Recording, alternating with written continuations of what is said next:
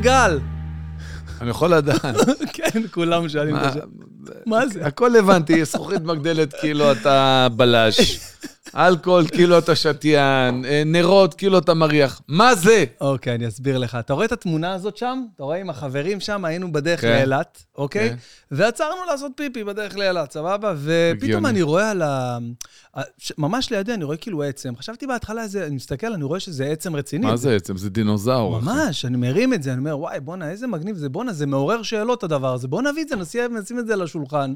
הקטע שהגעתי הביתה, אז אשתי לקחה את האוטו, ואז היא חוזרת, עולה הביתה, אומרת לי, תגיד, מה זה, מה יש לך מאחורה? מי הרגת? אז זהו, אז אמרתי לה, תראי, כאילו... רגע, אבל זה עצם של מה? זה עצם של פרה, מסתבר. חקרנו את העניין, ואיזה פרה שנטרפה, או כאילו, מה זה פרה? איזה טלה, או אני יודע מה... נראה לי, אחי, זה לא פרה, נראה לי זה... טרנוזאור אקס, משהו. טרנוזאור פרטיסטוס, זה חתיכת פרה.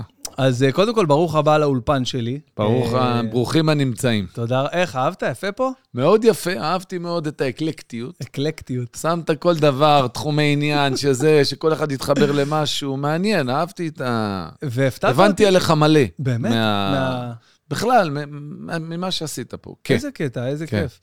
והפתיע אותי מאוד שישר איך שבאת, אז כאילו אתה מכיר את התחום הזה כאילו ברמה העיקרית שלו, מה שנקרא היום, בוא נגיד ג'ו רוגן וכל מה שקורה בעולם הפודקאסטים, שהוא די מוביל את התחום הזה. יש את הפודקאסט המעולה של דן קרלין, Hardcore History, אני ממליץ לך עליו בחום. זה למטיבי לחץ, ממש זה שש שעות פודקאסט, אבל זה אחרי מחקרים, מדהים, מדהים, מדהים. אני באמת, אני לא מכיר בכלל. אוקיי. אני רק בזמן האחרון התחלתי ככה, כולם אומרים, פודקאסט, פודקאסט, אז נכנסתי, כתבתי בספוטיפיי פודקאסט. אוקיי. והבנתי, ואז ראיתי על ג'ו רוגן, כי אני רואה אותו, אני כן צורך ג'ו רוגן, אגב, אני התבלבלתי לגמרי, אני הייתי בטוח שג'ו רוגן זה בכלל הבן אדם מה-אם אם איי. זה הוא? זה הבן אדם שמנחה ב-אם אם איי, בטח. זה, הוא היה גם ב-X-Factor. הוא חולה כל הקרבות האלה. זה אותו אחד? אותו אחד, בוודאי. הוא היה ב-X-Factor, הוא המנחה. אז כאילו יצאתי מטומטם לגמרי עכשיו, סופי. לא, לא, לא, זה הרבה אנשים מתבלבלים. אז באמת לא הבנתי מה הקשר, אבל אז כן, אני החדש בתחום עכשיו, האמת שלפני שבאנו, קצת הסברת לי. חביב, מעניין. בסדר, אבל אתה יודע, אני דינוזאור, אחי. למה? למה אתה חושב ככה? ראיתי לך מתופף עכשיו.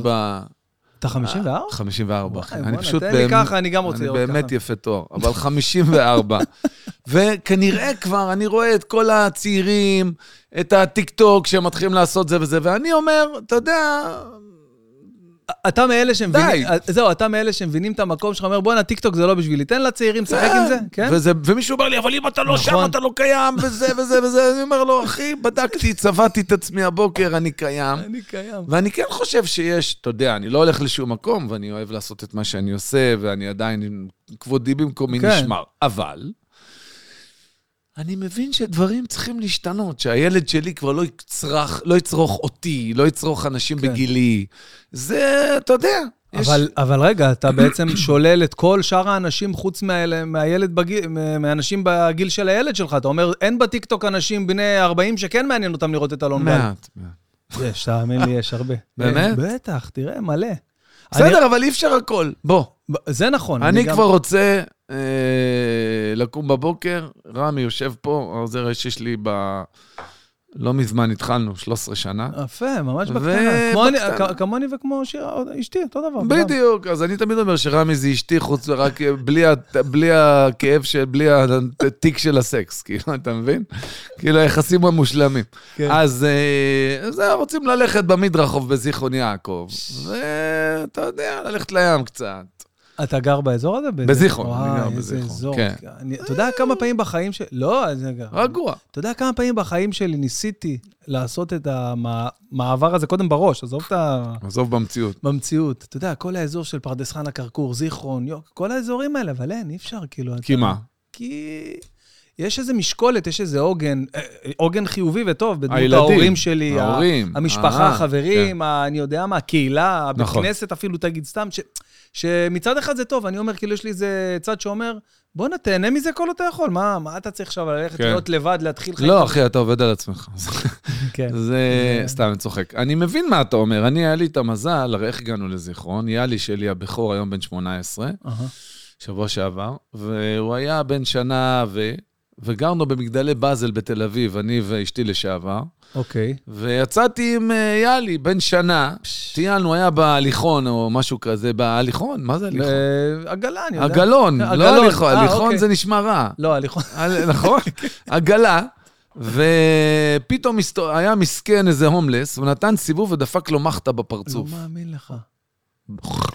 בתוך הפרצוף, לא בכוונה. וואי. אני עצרתי, עליתי בחזרה, אמרתי לצביה, אנחנו היום, וואי. היום מוצאים מקום לעבור אליו. אני לא מגדל פה את הילדים שלי, וואי. וזהו. אז אתה צודק, כאילו, אתה יודע, תלוי מתי אתה עושה את זה, אבל אין מה לעשות, שמה, זה נורא כיף לגור, ב, נגיד, בזיכרון, מקום כזה. אבל מה אם, נגיד, שעה, בכל שעה ביום להגיע למרכז, לא שעה, נגיד, חמישים דקות. רמי. או... רמי. אני ישן. רמי, אתה יכול לבוא, תיגע איתו? אני ישן. או שומע מוזיקה, או זה, וזה, כן. שמע, אין דבר כזה, בכלל בטבע, אין כזה דבר, פעולה בלי מחיר. תמיד מסביר את זה לאנשים. גם אם אני נמצא עכשיו בהרצאה, אני אומר לאנשים, כיף לי, ואני נהנה, ואני בסיס לי, ואני מרוויח מלא כסף על ההרצאה, יש מחיר. המחיר שאני באותו זמן שאני מרצה, אני לא נמצא עם הילדים שלי, או אני לא נמצא ב... אין כזה דבר בטבע, פעולה בלי מחיר. אז גם לזה יש מחיר, רק אתה שם מחירים, אתה יודע, תמורות. עלות תועלת. עלות תועלת. שאני עולה לזיכרון, בעלייה הזאת, רוח אלוהים נחה עליי. מה אתה אומר? וואי, וואי, וואי, אני אין, אני פותח את השער של החצר, והשקט, והשלווה, והניקיון של האוויר, הוא שווה לי הכל. חד משמעי. אז כל אחד, ואתה יודע. תגיד לי, מתי נהיית אלון גל, שכולנו מכירים, כאילו, כמה זמן זה לקח לך? עבדת על זה הרבה שנים, כי נגיד אני עובד הרבה שנים להיות סטנדאפיסט, ורק בשנים האחרונות כאילו אנשים... לא, אני לא עבדתי על כלום אף פעם. זה משהו שנולדתי טוב, פשוט הוצאת להמונים או ש... לא, אני תמיד... אני חושב שאני מסתכל על זה, שאתה שואל, אני אף פעם לא התאמצתי בלעשות שום דבר. אני לא התאמצתי, אני מגיל צעיר מאוד, פשוט עושה מה שאני באותו רגע רוצה לעשות, עושה אותו עד הסוף. אוקיי, עושה עד הסוף, אתה אומר. ונהנה ממנו עד הסוף, וזה הכל. תשמע, שעלי פנו בפעם ראשונה, אני יעצתי, איך הגעתי לטלוויזיה? אוקיי, אוקיי. יעצתי לאיזו תוכנית טלוויזיה, שניסו איזה פיילוט שעשו, איזה ריאליטי, אני לא זוכר אפילו, יעצתי להם על איך לפנות לאנשים, ואיך זה, עשיתי ייעוץ מאחורי הקלעים. אוקיי.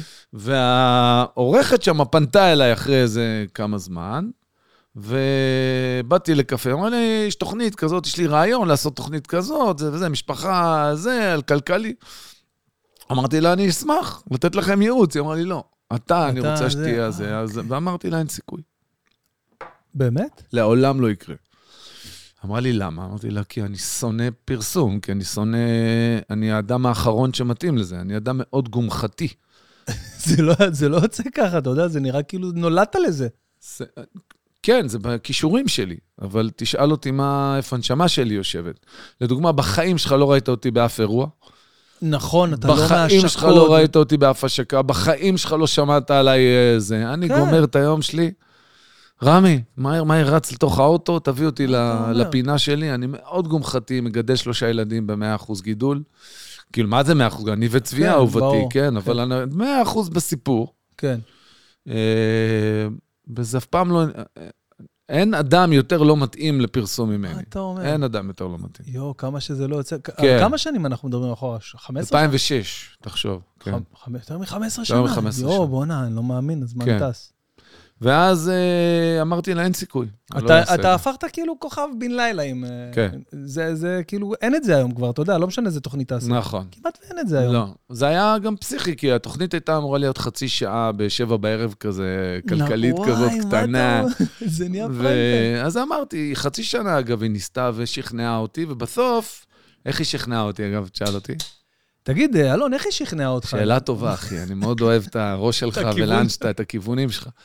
היא שכנעה אותי, כי היא שאלה אותי, היא ביקשה איתי קפה פעם, פעמיים, שלוש, אגב, היא חרשה את כל המדינה למצוא מישהו, ואני לא יצאתי לה מהראש, רק אותו אני רוצה.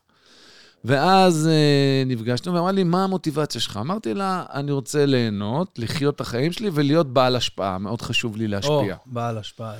ואז היא אמרה לי, נו, זה מצחיק, היא אמרה לי, מי יכול לשלם אותך? מי יכול לשלם? מי יכול להגיע לך לאימון, או לפגישה אחד אחד? אמרתי לה, מעטים.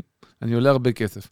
היא אמרה לי, אתה לא מבין אז מה זה טלוויזיה. אתה ברגע אחד תהיה בסדרות, אנשים שלעולם לא חשבו, אתה תשנה את התודעה. ממש. ואז אמרתי לה, וואו, תני לי ללכת הביתה, הלכתי להתייעץ עם צבי, צבי אמרה לי, אשתי לשעבר והם ילדיי וחברתי הטובה ביותר. אוקיי. אמרה לי, אה, זה לא יעזור לך. אתה הכי גומחתי בעולם, אבל אתה מאוד כישרוני, ואתה מדהים, ואתה תתפרסם כך או אחרת. זאת אומרת, תפסיק לברוח. פשוט תתמסר לגורל העלוב שלך. אני יכול לשאול אותך שאלה? שאל. אתה יודע, חתכנו פה רגע, עצרנו, הדלקנו פה סיגר בשביל הכיף, אבל השאלה שהכי מעניינת אותי לשאול אותך, מן הסתם, שמעניינת את כולם, איך הגעת לאימון? איזה חמוד. איזה אותנטי. תראה, הסיפור הוא, אני הייתי שחיין, שהייתי קטן. שחיין אתה נראה. כן, הייתי שחיין נוער מוכשר. הייתי אפילו, שחיתי בווינגט, בפרויקט המחוננים הראשון במדינת ישראל בווינגט. אצל יוסף טלק היא הענק זל. כן. אלופי ישראל בכדור מים הם נמצאים באזור שלכם, נכון? כאילו, אני לא טועה, זה אזור טבעון, כן, זה אזור של... בקיצור, הייתי שחיין. ואז שעזבתי את הצבא, השחררתי, הייתי קצין בצבא, השתחררתי, חיפשתי עבודה. ופגשתי את המאמן שלי, אדי וולפמן, שהיה... אמרתי, אני צריך עבודה. הוא אמר, וואלה, יש לי בשבילך. חסר לנו מאמן במכבי חיפה, באגודת השחייה של מכבי חיפה. הגעתי, היה אמנון, מנהל מכבי חיפה ז"ל, מנהל הבריכה, ואמר לי, יש, פנויה לנו הקבוצה הכלכלית. אוקיי. אמרתי לו, מה זה קבוצה כלכלית? לא הבנתי. זה אגודת שחייה. מה זה הקבוצה הכלכלית? אז הוא אומר, אני אסביר לך. למה היא נקראת הקבוצה הכלכלית? אתה יכול לשער? כן, אני מניח שזה שחיינים שהם מתעסקים בכלכלה. בול שלו. בול שלו. הסיפור היה שהם כולם, הקבוצה הזאת שחיינים שלעולם כבר לא יהיו שחיינים. אוקיי. הם כל הפסחים, עיוורים, גדועי כפיים, שעל למה מחזיקים אותם באגודת שחייה תחרותית? מסיבות כלכליות, כי ההורים שלהם משלמים דמי חבר. מה אתה אומר? כן. ואז הגיעו לי לפגישה הראשונה, נכנסו באמת, אחד קצרת, שעלת, כפופים, ילדים, קורבנות כאלה כולם. ואני קיבלתי עצבים, לא יכולתי לראות את זה. מה אתה אומר? כי הטבע שלי לא אפשר לי לראות את זה. אוקיי. ועשיתי להם שיחה, אמרתי, כל מי שלא מתכוון להיות אלוף הארץ, שילך להורים שלו הביתה, שיעוף מפה. פה יהיו רק אלוף, זאת תהיה הקבוצה מספר אחת בישראל. הם הלכו הביתה, כל ההורים באו להתלונן עליי. למה אגב הם התלוננו עליי? כי עכשיו הם רוצים להשקיע, להיות... לא. כי נתתי תקווה בילדיהם. אה, אוקיי, כי הפכת תקווה. מה הפכת תקווה בחולה קצרת שלי? כן, חסר סיכוי בגדול. ואז באתי, אמרתי להם, הם התאמנו פעמיים בשבוע, שחיין בגילאים האלה מתאמן פעמיים ביום. אוקיי. כי לא רצו להשקיע בהם זמן בריכה. אוקיי. כי זמן בריכה עולה כסף. כן, נכון. אז פעמיים בשבוע, אמרתי להם כל יום שוחים, כולל פעמיים בבוקר. בא לי מנהל לבריכה, אין לי בריכה! אמרתי לו, נבוא בחמש בבוקר. מה תעשה לי? אני אקצר לך את הסיפור, שנתיים אחרי זה, זאת הפכה להיות נבחרת מכבי חיפה בשחייה. וואו. יצאו מהקבוצה שלי, אני אימנתי בתחילת דרכו את איתן אורבך. וואו. השחיינים מהטובים בישראל יצאו מהקבוצה הכלכלית של מכבי חיפה. הייתי מאמן מספר שמונה בהיררכיה, תוך שנתיים הייתי ביחד עם ארנון אבני, מאמן נבחרת מכבי חיפה בשחייה. מדהים. ואז... ירד לי הסימון מאוד מאוד גדול, כי לא הבנתי באמת בשחייה, הרי מה נתתי להם במים? את מה שזכרתי כילד. אוקיי. אבל הבנתי שהכל נמצא, או הרוב נמצא בראש, והרוב נמצא במוטיבציה, ובאפשרות להאמין, ובללכת עד הסוף. ומשם זה התחיל, אחרי זה עשיתי אותו דבר בביטוח גם. איפה בביטוח? אני גם היה לי... הררת, חברה לביטוח. הררת. אין כבר. אוקיי. כן, זה היה שם מוכר. היום זה של כלל. קנו אותה מזמן. ואז בעצם הבאת את אותו, אותו דבר. אותו הייתי אלמנט. סופרוויזר, מאמן סוכני ביטוח, תוך שנה הייתה לי את הקבוצה הכי גדולה שם, עפתי קדימה, ואז באמת ירד לי הסימון, כי הבנתי שזה בכלל לא משנה התחום. וואו. מה זה משנה? אם הוא שחיין, אם הוא סוכן ביטוח, מה שאתה רוצה שיהיה. כל עוד יש עקרונות מסוימים. ואז אה, נפל לי הסימון, הקמתי את קבוצת האימון העצמאית הראשונה בתחום הביטוח בישראל, אוקיי. כן, יחד עם סוכן ביטוח שהיה חבר מאוד מאוד טוב שלי, ברק רום, והקמנו את הקבוצה הזאת, ואחרי שנה וחצי עשינו אקזיט. איזה יופי. מכרנו את המחירות של הקבוצה לכלל חברה לביטוח, הררת, שהיום זה כלל חברה לביטוח, ואז אמרתי, מה עושים בחיים? ואז השתתפתי בסדנת תקשורת, וראיתי את העתיד שלי.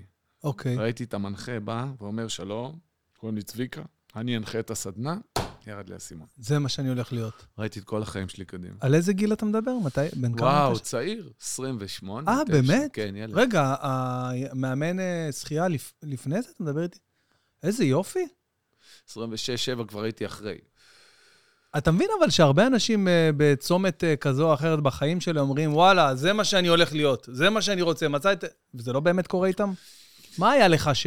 לא, אני תמיד, קודם כל הלכתי לאמן שחייה כי נורא נהניתי. עשיתי עוד כמה דברים, אגב, באותה תקופה. עשיתי את המסיבות הראשונות, מסיבות בחוץ הראשונות בישראל. מה זאת אומרת? כאילו, כמו יחצן כזה, קלאבר כזה? לא ש... כמו, יחצן. יחצן. עשיתי, המסיבת ימולדת עשרים וארבע שלי הייתה בבריכה של קיבוץ אפק. שילמתי שבעים אלף שקל פיצויים לקיבוץ אחר כך. הבאתי עשרת אלפים איש, ל... ל... חילקתי שמונה מאות הזמנות, והבאתי עשרת אלפים איש למסיבת ימולדת בגיל עשרים וארבע. שאל אותי איך. מה? תגיד, איך עשית את זה? או, שאלה מצוינת, בין. לקחתי, הייתי לוקח כל ערב, הייתי יוצא עם הזמנה אחת. אחת. לא מחלק הרבה.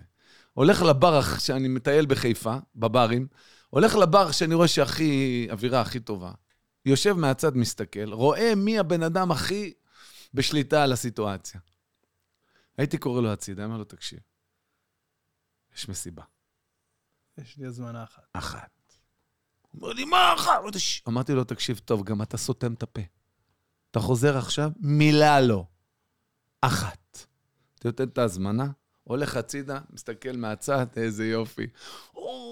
הולך לכולם, עשרת אלפים איש. זה היה הטירוף הכי גדול בעולם. ואז התחלתי לעשות ליין, שנתיים מסיבות. ליין היה בגש, היה בזה, עשיתי מסיבות בחוץ, טורפי, היה, אין, ליינים. מ-אלף שמונה מאות ל-ששת אלפים איש כל מסיבה. הרבה אנשים שאני עכשיו בראש חושב עליהם שאני מכיר, כן. הם uh, אנשים כאילו שהצליחו בחיים, שעשו דברים, שהתפרסמו וזה, התחילו בתחום הזה של הליינים של המסיבות. נכון? יש בזה איזה משהו, ברור. שאתה מזהה פה איזשהו, איזשהו פוטנציאל, כן. ל- ל- להביא אנשים, נכון. ל- לעשות כסף. זה קטע, סטטיק היה יחצן, שאתה מבין? אז עשיתי את זה, והייתי גם uh, יושב ראש ועדת חוץ והסברה ודובר אגודת סטודנטים באוניברסיטת חיפה. התמודדתי בבחירות ולקחתי אותם. ו... ועוד ועוד, זה לא הדבר היחידי שעשיתי, זה היה ליד, מה שנקרא, גם השחייה. ואחרי זה הביטוח, ואז עשיתי אקזיט, ואז עשיתי את הסדנה, וראיתי את העתיד שלי. ואז מה שקרה, זה ישבתי, אז התחלתי לצאת עם צבי, עם ילדיי, חצי שנה ישבתי, ובניתי, בניתי, כתבתי, כתבתי, בניתי, והיא הייתה רושמת, ככה כל הלילה, עד שש בבוקר, ואז היא הולכת לעבודה. יו. וזהו, ואז אמרתי, טוב, אני עושה את הכשרת המאמנים הראשונה, הלכתי לכל הסובבים אותי, אמרתי, תקשיבו, יש לי רעיון, קוראים לזה אימון. לא היה קואוצ'ינג. לא היה את המילה הזאת אפילו. לא, לא היה את המילה, צאתי אותה. הבאתי את זה מאימון שחייה בכלל. יו, זה גדול, לא היה את המילה הזאת, אימון. לא. יו, זה מטורף. אתה מרגיש כאילו הגאדפאדר של התחום הזה, שאתה רואה אנשים עכשיו שיש כל כך הרבה, סתם, אני אומר לך עכשיו, אלון אולמן, לצורך העניין, אוקיי? כן. אתה יודע, זה תחום ענק שנהיה... תחום ענק, כן. וואו, זה... כן, גאדפאדר לגמרי, תודה לאל. אני מאוד... בטח עם הסיגר. בטח עם הסיגר. גאדפאדר. ותקלוט את זה. כן, את ניקולסון. ניר, ג'ק. היי, ג'ק. תגיד, מה אם לקחת את כל הכלים האלה שיש לך, את הידע, את הניסיון, את, ה... את הדרך הזאת שעברת, את המוניטין שצברת, לפוליטיקה, נגיד? רעיון מן מצוי. הסתם, מן הסתם בטח קיבלת הצעות, הצעות רבות, רבות וטובות. מהעולם ולעולם זה לא יקרה. לא יקרה? לא. למה? כי אתה לא רוצה ל- לא, להתקטלג, זה... אתה לא רוצה... לא, זה, זה, זה תוך שנייה אחת לחיות בתוך לכלוך תמידי. אוקיי, שה... ואי אפשר אחרת? אתה לא, לא מאמין שאפשר אחרת? ברור שאי אפשר אחרת. שמע, אפשר לאהוב את יאיר לפיד יותר או פחות. למה לא... אמרת יאיר לפיד? עכשיו אני אגיד לך למה אני שואל, כי אני no. רציתי לתת לך דוגמה ישר עליו, ואמרת את יאיר לפיד. כן. אז למה אמרת יאיר לפיד? אני כי... אגיד לך, קודם כל, הבן אדם... עזוב אותו, אוהב אותו, לא אוהב אותו. יאיר החליט יום אחד לעזוב את הכל, ללכת לפוליטיקה. נכון. מה אנחנו אומרים כל השנים? למה האנשים הטובים או המסוגלים לא הולכים לפוליטיקה? הנה הוא הלך לפוליטיקה, שלושים ושתיים שניות אחרי. הבן אדם בשנה או בשנתיים הזדקן עשרים ותשע שנה. קיבל כל השיער, שיער לבן. נכון. עזוב כרגע שהוא מצליח וזה וזה, אבל זה לא שווה את המחיר. אני לא, אין בי שום רעיון להקריב את חיי על מזבח הגועל נפש והשנאה והסתמה ויש לי ילדים שאני רוצה ליהנות איתם, אני רוצה לחגוג את חייהם. זה בדיוק מה שאמרתי, זה בדיוק מה שאמרתי לאיתמר בן גביר, חבר הכנסת שהיה פה וישב, ואני ותום אומרים לו, תשמע, אתה כולך אידיאולוגיה, כולך לוחמנות, כולך... תגיד, לא בא לך לשבת בבית, לראות נטפליקס עם הילד לשבת, לא, מה אתה צריך כל המדינה על הכתפיים שלך? אבל זה ההנאה שלו, איתמר זה לא קשור בכלל, איתמר זה סיפור בעיניי מאוד מאוד שונה, אני לא מכיר אותו, לא דיברתי איתו, אבל זה ההנאה שלו. איתמר, כמו שההנאה שלי... הוא אומר שזה השליחות שלו, לא יודע אם זה ההנאה, אבל... סבבה, אני טוען שזה ההנאה שלו, והכי טוב ששליחות וההנאה נפגשים. אני לא אמרתי שזה לא השליחות שלו, אבל זה גם ההנאה שלו, אחי. תן לאיתמר עכשיו לבוא, ובא לגן, רואי, צוקל כולה, יאללה, יאללה, פסטיסה! הוא נהנה. הוא בא לידי ביטוי ככה. עכשיו, אני לא... אני בא לידי ביטוי, לשבת איתך ולעשות צחוקים וללכת לזה וללכת לים ולדבר עם הילדים שלי. אני משקיע בילדים שלי, יש לי שלושה ילדים שיחיו. שמונה עשרה, שש עשרה והקטנה שלי, שני בנים והקטנה שלוש עשרה וחצי. לפחות לכל אחד מהם, אני מדבר על שעות איכות, אני לא מדבר להיות בבית וזה, אני מדבר שעות איכות, כל אחד, לפחות ארבע חמש שעות בשבוע, לבד כל אחד שעות איכות. עכשיו אני חותם על זה, עכשיו. ברור. חוץ מזה שנדבר איתך עוד שלושים ארבעים שעות בשבוע איתם, לוקח, מחזיר, תתת. אני מדבר איתך שעות איכות, שאני הולך עם אלמה לעשות זה, ומטיילים לפה ורואים פה, והולך עם יאלי לשתות בירה ולעשות זה ופה, והולך עם מורי ומדבר איתו על החיים, והולכים לפה ולשם. זה הביטוי העצמי שלי, זה מה שאני חייב ורוצה לעשות בעולם. אז כל אחד, הלוואי שהשליחות מתחברת להנאה. כן. אבל אצלו זה מתחבר להנאה גם, אז הוא נהנה מזה. הוא תן לו לעלות עכשיו לזה, ובכנסת בדרך לעצור ולצעוק ולעשות פרובוקציה. אני אשים לי פרובוקציה, אני רוצה לברוח לזיכרון, לשים את הסמיכה מעל הראש, ולא רוצה לשמוע מאף אחד. זה אופי. אתה, אתה אוהב... אמרת מקודם שאתה אוהב לשיר, לא יודעת כמה זה נתפס או לא, אבל... אוהב לשיר. אוהב לשיר, וגם עשית עם זה משהו, זה לא ש... וכאילו, למה אתה לא לוקח את זה, כאילו, או שאתה כן לוקח את זה ל... לא, תשמע, עשיתי יחסית למישהו שזה תחביב שלו, זה לא, אני לא רואה בזה את זה שלי, עשיתי יפה. אוקיי. גם עשיתי מוזיקה, וגם עשיתי שנה וחצי הופעות בכל בר שאתה רוצה בישראל. וואו, איזה קטע. כן, הסתובבנו בבר. הופעת ברגנקי? בגנקי לא זוכר, אבל הופענו באמת איפה שתגיד. רמי, הופענו בגנקי? בגנקי, איפה שאין הצרוף מופיעה. לא יודע, אבל הופענו באמת. תחשוב, כל בר ביהוד, הזה, בזה, בכל הברים. בגרי? בגרי. הופעת בגרי ביהוד? בכל מקום שתגיד. מה זה, ענק? אז אני אומר לך, מיליתי בכל מקום. אני לא מאמין, מה, איך, אתה יודע, לא הגעתי לפרט מידע. לא, אין הרבה דברים שלא עשיתי באמת. אני, כל מה שאני רוצה לעשות, אני עושה. על דוגמה, היה לי מופע יחיד. הייתי שחקן, okay. היה לי מופע יחיד. אוקיי. Okay. גברים ממאדים, נשים מנוגה.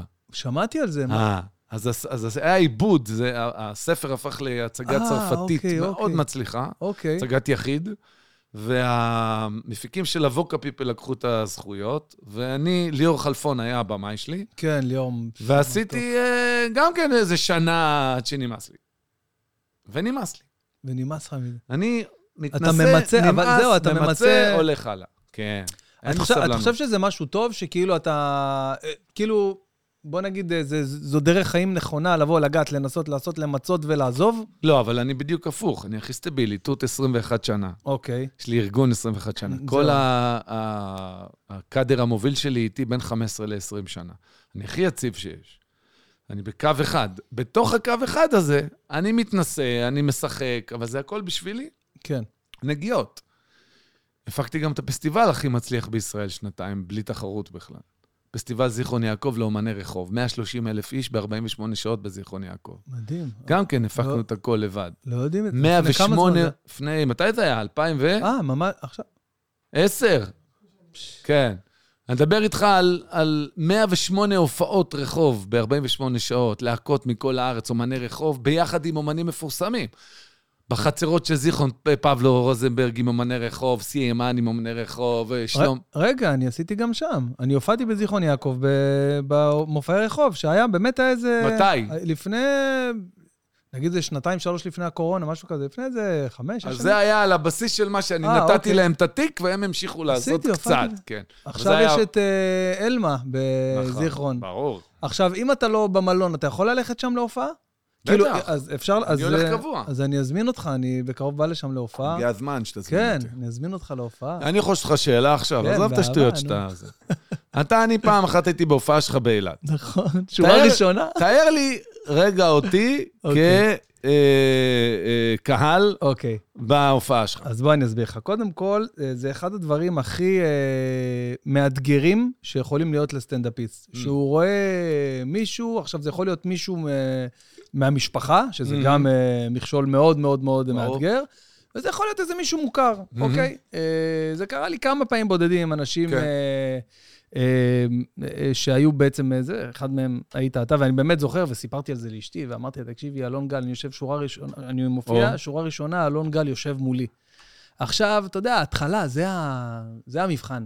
ההתחלה, לראות אם הבן אדם, בסך הכל יש לו את הכיוון של ההומור שלי. יכול להיות שלא, והכל טוב. הכל בסדר. הכל טוב. אבל תאר אותי כקהל. מה אתה זוכר אותי כקהל? אני זוכר אותך מאוד אנושי. מאוד אנושי, צוחק שמצחיק, לא צוחק בכיף, לא שומר על איזה פסון. יפה, אתה מבין, אתה זוכר את האנרגיה, למה? כי אני בכל מקום שאני מגיע, אני נותן את עצמי כשירות עבור הסביבה. אני מבחינתי שראיתי אותך. אני גם מאמין בזה. אמרתי, אלון, אל תעשה הצגות, אבל אתה נהנה, תן לו לראות שאתה נהנה. כמה, כמה חשוב להעביר את זה לאנשים. תן לו ליהנות. מדהים. אל ת... תשב ושהוא יגמור את ההופעה ויגיד, לא, אני רוצה שאתה תגווה שני סנטימטר, כי הייתי בקהל שלך.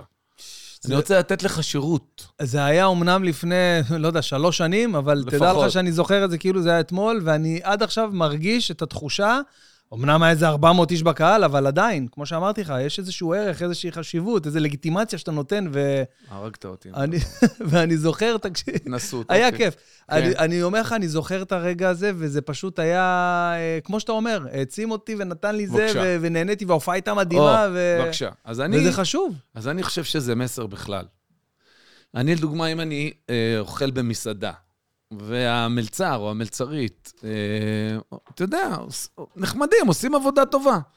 באים ועם חיוך וזה וזה. אני תמיד אעצור, הילדים שלי יגידו לך את זה בעל פה. כן, תגיד להם. אני אעצור, ואני אגיד, אתה יכול שנייה?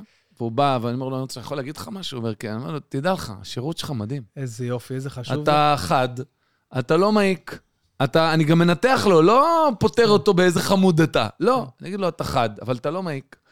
אתה כן מתעניין, ראיתי שבאמת אכפת לך, שביקשתי מים, שבדרך כלל שוכחים מים, כי מים לא מקבלים כסף, אתה לא, הבנת שמים זה חשוב, באת, תמשיך ככה, אתה מלך. אני ארצה להשאיר אותו שני סנטימטר יותר ממה שהוא הגיע. מדהים. אני חושב שאם אנחנו כולנו נתנהג בצורה הזאת, כל הזמן, אתה יודע, נשים לב, נהג מונית שלוקח אותך, עשה איזה משהו, היה לו אכפת, שכה, אמר, אתה יודע, היה לי... סחטן עליך, אחי. מילה טובה, תשאיר, תן שירות. תן שירות שבני אדם יגברו ברבע סנטימטר מהפגישה איתך. זהו, זה בעיניי המסר. תשאיר איזשהו חותם, איזשהו, באמת, וואו.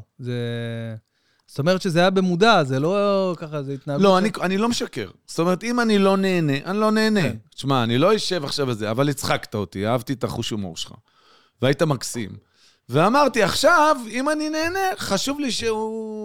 הוא יגווה מזה, חשוב לי שיהיה לך טוב, אני זוכר את ההופעה, אני זוכר איפה, ישבתי שורה ראשונה מצד שמאל קצת, אני זוכר הכל. מה עשית עם הקבוצה הזאת? זה היה איזה... הרציתי, זה היה לגימלים, לגרושים גרושות. אני כגרוש, תמיד אוהב להרצות אצל גרושים גרושות. You cannot lose, אחי. אני גם מרוויח כסף, ואני גם, אתה מבין, לך תדע, אפשר לצאת עם גרושה. אתה יודע, בעיניי זה היה פעם, אתה יודע, גרוש, זה היה מילה כזאת קשה בעיניי, ואז אתה יודע, החיים מתקדמים, ואתה רואה ש...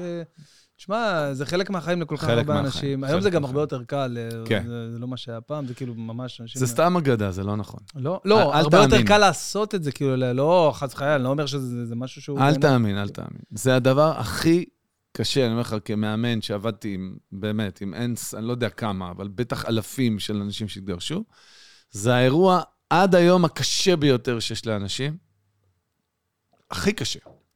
מאוד, אומרים, היום מפרקים בקלות, אף אחד לא מפרק בקלות, אחי. אני אומר לך, אף אחד לא מפרק בקלות. אנשים מפרקים בכאב לב, אנשים מפרקים בלא מצליחים אחרת, זה נכון שמעצם זה שהיום זה אפשרי, זה במקובלה החברתית, אז זה קורה, אבל אנשים לא מפרקים בקלות. זה כאב עצום. אתה יודע, היה לי סיפור, היה לי עורך דין, שבזמן שאני התגרשתי, הוא איבד את אשתו אחרי עשר שנים שהסרטן הלכה לעולמה. כאב נוראי. והיינו אז בקשר, ובכיתי לו קצת על כמה קשה לי בזה, ושאני לא רואה את הילדים כל יום, וסיפורים ועניינים, ואז תפסתי את עצמי ואמרתי לו, מה אני בוכה לך? אתה איבדת את אשתך ואני מתבייש שאני בוכה לך, ואז נפגשנו אחרי שנה ודיברנו, ופתאום הוא אמר לי, אתה יודע מה אני קולט? הוא אומר לי, אמרתי לו, מה? אמרתי לו, תראה, זה היה לי נורא, אבל המוות הוא... הוא סופי. כן, הוא סופי. הוא טרמינלי, עובר השבוע, ושלושים יום, ושישים, ובמהלך הזה, אתה, לאט לאט, אתה יודע, החיים ממשיכים. גירושים, זה מוות מתמשך. מתמשך. וואו. והוא ראה אותי אחרי שנה, ואמר לי, אני לא מקנה בך. אבל אתה אומר שאתה וצבי עכשיו בקשר טוב. לא בקשר טוב, החברה הכי טובה שלי. מה אתה אומר? אז איך? אז מה לא עבד שם שלא רצית להמשיך ל... זה לא, א', מי אמר שאני לא רציתי? אוקיי. תמיד יש את ההנחת יסוד הזאת, אתה לא רצית. כולם אומרים לי, לא. זה היה מאוד, אתה יודע, אני לא יודע להסביר את זה עד הסוף, אבל... איש חכם אמר לי פעם שהכל תלוי בגבר. וואלה, איש חכם. טוב שאתה קורא לו חכם. הוא אמר לי, הכל, לא משנה מה איך תבוא. הכל תלוי בסופו של דבר בגבר, בקטע של הזה שלה. אני לא יודע כמה הוא, יכול להיות שהוא חכם. הוא חכם, אבל לא בקטע. אבל אני יודעתי, קודם כל קבל נתון, תשע מעשר פעמים שקוראים גירושים, אז מי שמוביל את זה זה אישה, לא גבר. תשע מתוך עשר פעמים, אבל אולי בגלל המעשים של הגבר. עזוב עכשיו, איך, איך, איך, איך. מה, איך, אם עכשיו... לא, אז בוא, אם אתה רוצה להבין בזה, אז אני אתן לך הסתכלות, זה ממש לא זה. אוקיי. זה מדובר על פשרות רומנטיות, זה לא שלי. פרופסור בן זאב, שהיה נשיא אוניברסיטת חיפה, זה מחקר שלו על רגשות, והוא נתן, בעיניי, זה פשוט במאה אחוז, נכון? הוא דיבר על פשרות רומנטיות, הוא עושה על זה מחקר. ומה מסתבר? נו. שנשים, לפני שהם יש להם ילדים, בגילאים הצעירים, מוכנות לכל פשרה רומנטית. אוקיי. למה? כי הן רוצות... אין מה לעשות. הן רוצות לבטא את הרחם שלהם מדבר. גברים לא מוכנים לשום פשרה רומנטית. הם רוצים להתחתן עם האישה שהכי נכונה להם. הוא לא צריך פשרות רומנטיות. לא, זאת היא מישהו אחרת, יש לו זמן. הזרע עובד, הכל טוב. יש לו זמן. אוקיי. ואז הם מתחתנים. האישה מתחתנת מתוך פשרה רומנטית, כן. בהמון פעמים, הגבר לא. אוקיי. עכשיו הזמנים עוברים, עושים ילד ראשון שני, סגרו את הבסטה, שלישי סגרו את הבסטה. הגיע לסיפוק. ביום ה... שסגרו את הבסטה, האישה הגיעה לסיפוק זה, היא קמה בבוקר למחרת, ואומרת, עכשיו אני רוצה. כן. ל... להיות ל... שלמה כן. רומנטית. רומנטית. אבל מה לעשות שהיא לא נסוע על הגבר הנכון כפרה. וואי. אז היא באה אליו, ואומרת לו, תקשיב, אני, אני לא יכול לקחת, אתה צריך ככה וככה וככה וככה. עכשיו, הגבר, מסכן, לא רק שהוא בחר את, את מי שהוא רצה לבחור, או גם עשרים שנה ככה, או חמש עשרה שנה, חי את החוזה הזה איתה. Mm-hmm. והוא לא מבין כלום, מה, מה היא אומרת? למה אתה לא רגיש? אחותי, אם הייתי רגיש,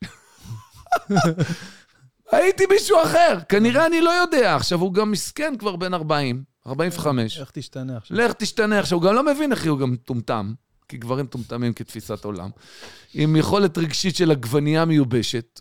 תקשיב, היא אומרת לו, עכשיו תשתנה. עכשיו תבין שבשבילו זאת הפרת חוזה נוראית. מה קורה?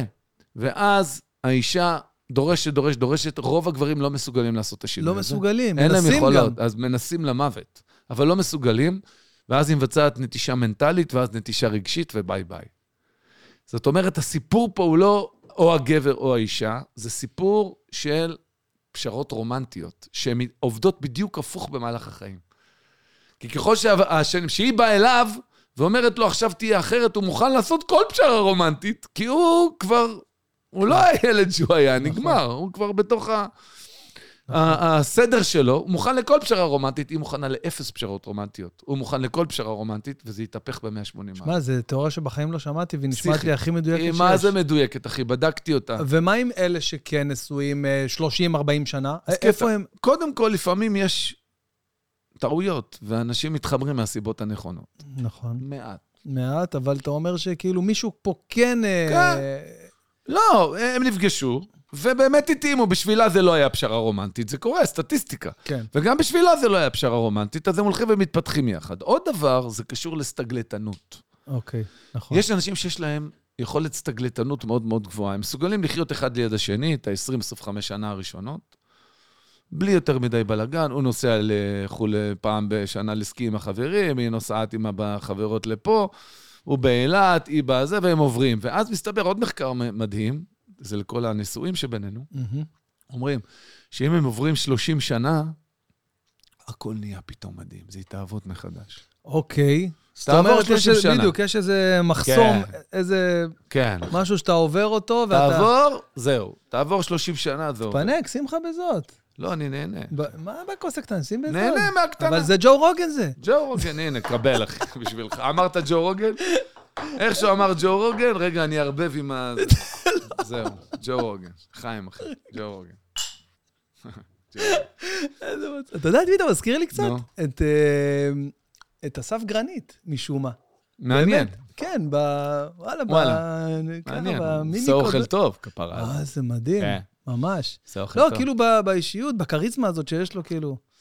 כן. הוא גם מדהים בתחומו, לי, נכון? בחור מדהים. נכון, ב... כאילו, מדהים, ברמת מדהים. ה... איך אמרת? כל הפסיכולוגיה הזאת שעומדת מאחוריה. מדהים. אוקיי, מדהים. הוא עושה אוכל, אבל הוא גם יש לו... לא, טוב. האיש הוא... וואו. אתה ראית, אתה ראית את הפרודיות שעשיתי על מהפכה במטבח, על אסף גרנית? לא. לא מאמין לך. די. מה, אתה רציני? עשר מיליון צפיות. נשים לו במסך, בגדול. מה זה, מה, לא ראית את הפרודיות? לא ראיתי, מי אני? מה אני? מה, ברצינות? קודם כל אני מתבייש, ובית זה יתוקן. מה זה? אחי, אבל אני לא רואה כלום. זה לא דוגמה, אני לא דוגמה לכלום, באמת. היה פה ניב גלבוע, מבקר המסעדות. אתה יודע לשים? אתה מדליק את המסך? לא, לא, אני לא יודע. לא, אני אראה. נו. היה פה ניב גלבוע, מבקר המסעדות, הוא אומר לי, תשמע, אני אגיד לך את האמת, אני...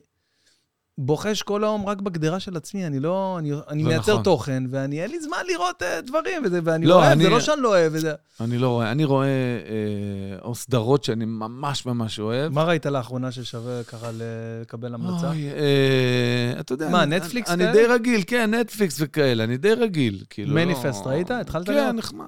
אחרי פרח, שתי פרקים, הרעיון תפס אותי. הרעיון מדהים, וואו. איפה, מה קרה שם? לא הולך לשום מקום. עוד שנייה אחת, עוד קולינג, גם בעונה השנייה יש לו קולינג, והוא הולך למצוא את הקולינג. עוד שנייה אחת, את הקולינג הזה, אני הולך לאיפה שהוא לא נמצא, ואני גומר לו את הקולינג. חלס קולינג. האישה מהבית ממול, מול הרחוב של הבית של האישה שזה, ראית את זה? לא. אז יפה, זה גם אל תראה, ההמלצה שלי, של מה לא לראות. זה ההמלצות הכי חשובות, אחי. לא, לא, שחוסך הזמן. אבל אני אגיד לך מה, יש סדרת ריאליטי, נטפליקסית. אז זה, נו, עכשיו עם הגברים האלה, בווילה הזאת, הגברים שנכנסים, נו, את כל הרומנטי הזה. לא. נו. אז לא. זה גם בטופ-עשר. סבבה, לא. תקשיב לי. תראה את אהבה עיוורת. אהבה עיוורת, אני מדבר על זה. על זה אתה מדבר? כן, שהם יושבים כאילו בחדר נפרד. בפוד. כן, בדיוק. אז עזוב את אהבה עיוורת, תראה את אהבה עיוורת יפן. אה, יפן, אוקיי. תקשיב. איך קפץ זמר בתורית? האמריקאים, בסדר, אנחנו מכירים. כן, נכון. יפן, הרי יפן זה חייזרים. יפן זה חייזרים. אין לזה שום קשר אלינו. עכשיו, אתה יושב ואתה רואה. איזה מדויק. פתאום את הגישה, ואת איך הכל, ואיך, אתה שיב, אני ככה. יו, אני חייב לראות. זה פשוט חובה לראות. ראית את דייטים, אגב? ראיתי שני פרקים, שניים, שלושה פרקים מהדבר הזה. זה גם פסיכי. תתפטר, אחי, תמשיך. דייטים זה טלוויזיה של פעם, זה יהיה העתיד. זה מדהים. באמת? מדהים. עד כדי כך? מדהים, אחי. שב, תראה. אני כאילו מנסה, נגיד אתמול סתם, ראיתי, ראיתי סרט שראיתי אולי איזה... מאתיים פעמים עם קווין הארט וויל פרל, Get Hard. זה כאילו שהוא מלמד אותו להיות אסיר בכלא, ואני ראיתי את זה כבר עשרים פעם, ואני נקרא מצחוק, אני נהנה ולא אכפת לי מכלום. גם אני רואה מלא פעמים. אתה יודע, אני אתן לי את הדברים האלה, קומדיות. אני אגיד משחקי הכס, ראיתי... מההתחלה עד הסוף שבע פעמים. לא, אין זמן כזה בלוח שנה עברית. יש, יש. שבע פעמים. זה הגעת ל-אלפיים שישים ושלוש. משהו כזה. מה זה? איזה מהמם זה אבל. לא יכול, אני כל פעם, ואני רוצה עוד פעם. זה עשוי בקטע... באמת ראית מההתחלה עד הסוף את כל העונות? כן. שבע פעמים, אחי. מה אתה אומר על הפרק האחרון, בעונה האחרונה, שהיה הכי חשוב כל המלחמה, שהוא היה בחושך מוחלט? כן. מה אתה אומר על זה? כאילו, מה עומד מאחורי זה? אומנותית? אומנותית, חושך. לא שלא פתחו צמצם. לא, לא, זה היה בחירה, אני קראתי על זה.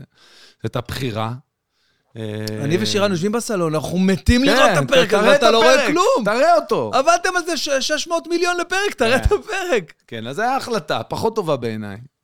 אבל לא, יש את העניין הזה שאומרים תמיד בכל הסדרות הגדולות, שהסוף שלהם על הפנים. שכאילו לא הצליחו לעשות זה. אז אני אומר שני דברים. אחד, בואו נראה אתכם. נכון. באמת, בואו נראה אתכם, כמו בכל דבר. ודבר שני, אני טוען שיש גודל מסוים של סדרה שמגיעה לכאלה רמות, שאין לך דרך לסיים אותם טוב. אתה לא יכול לסיים אותם בטוב.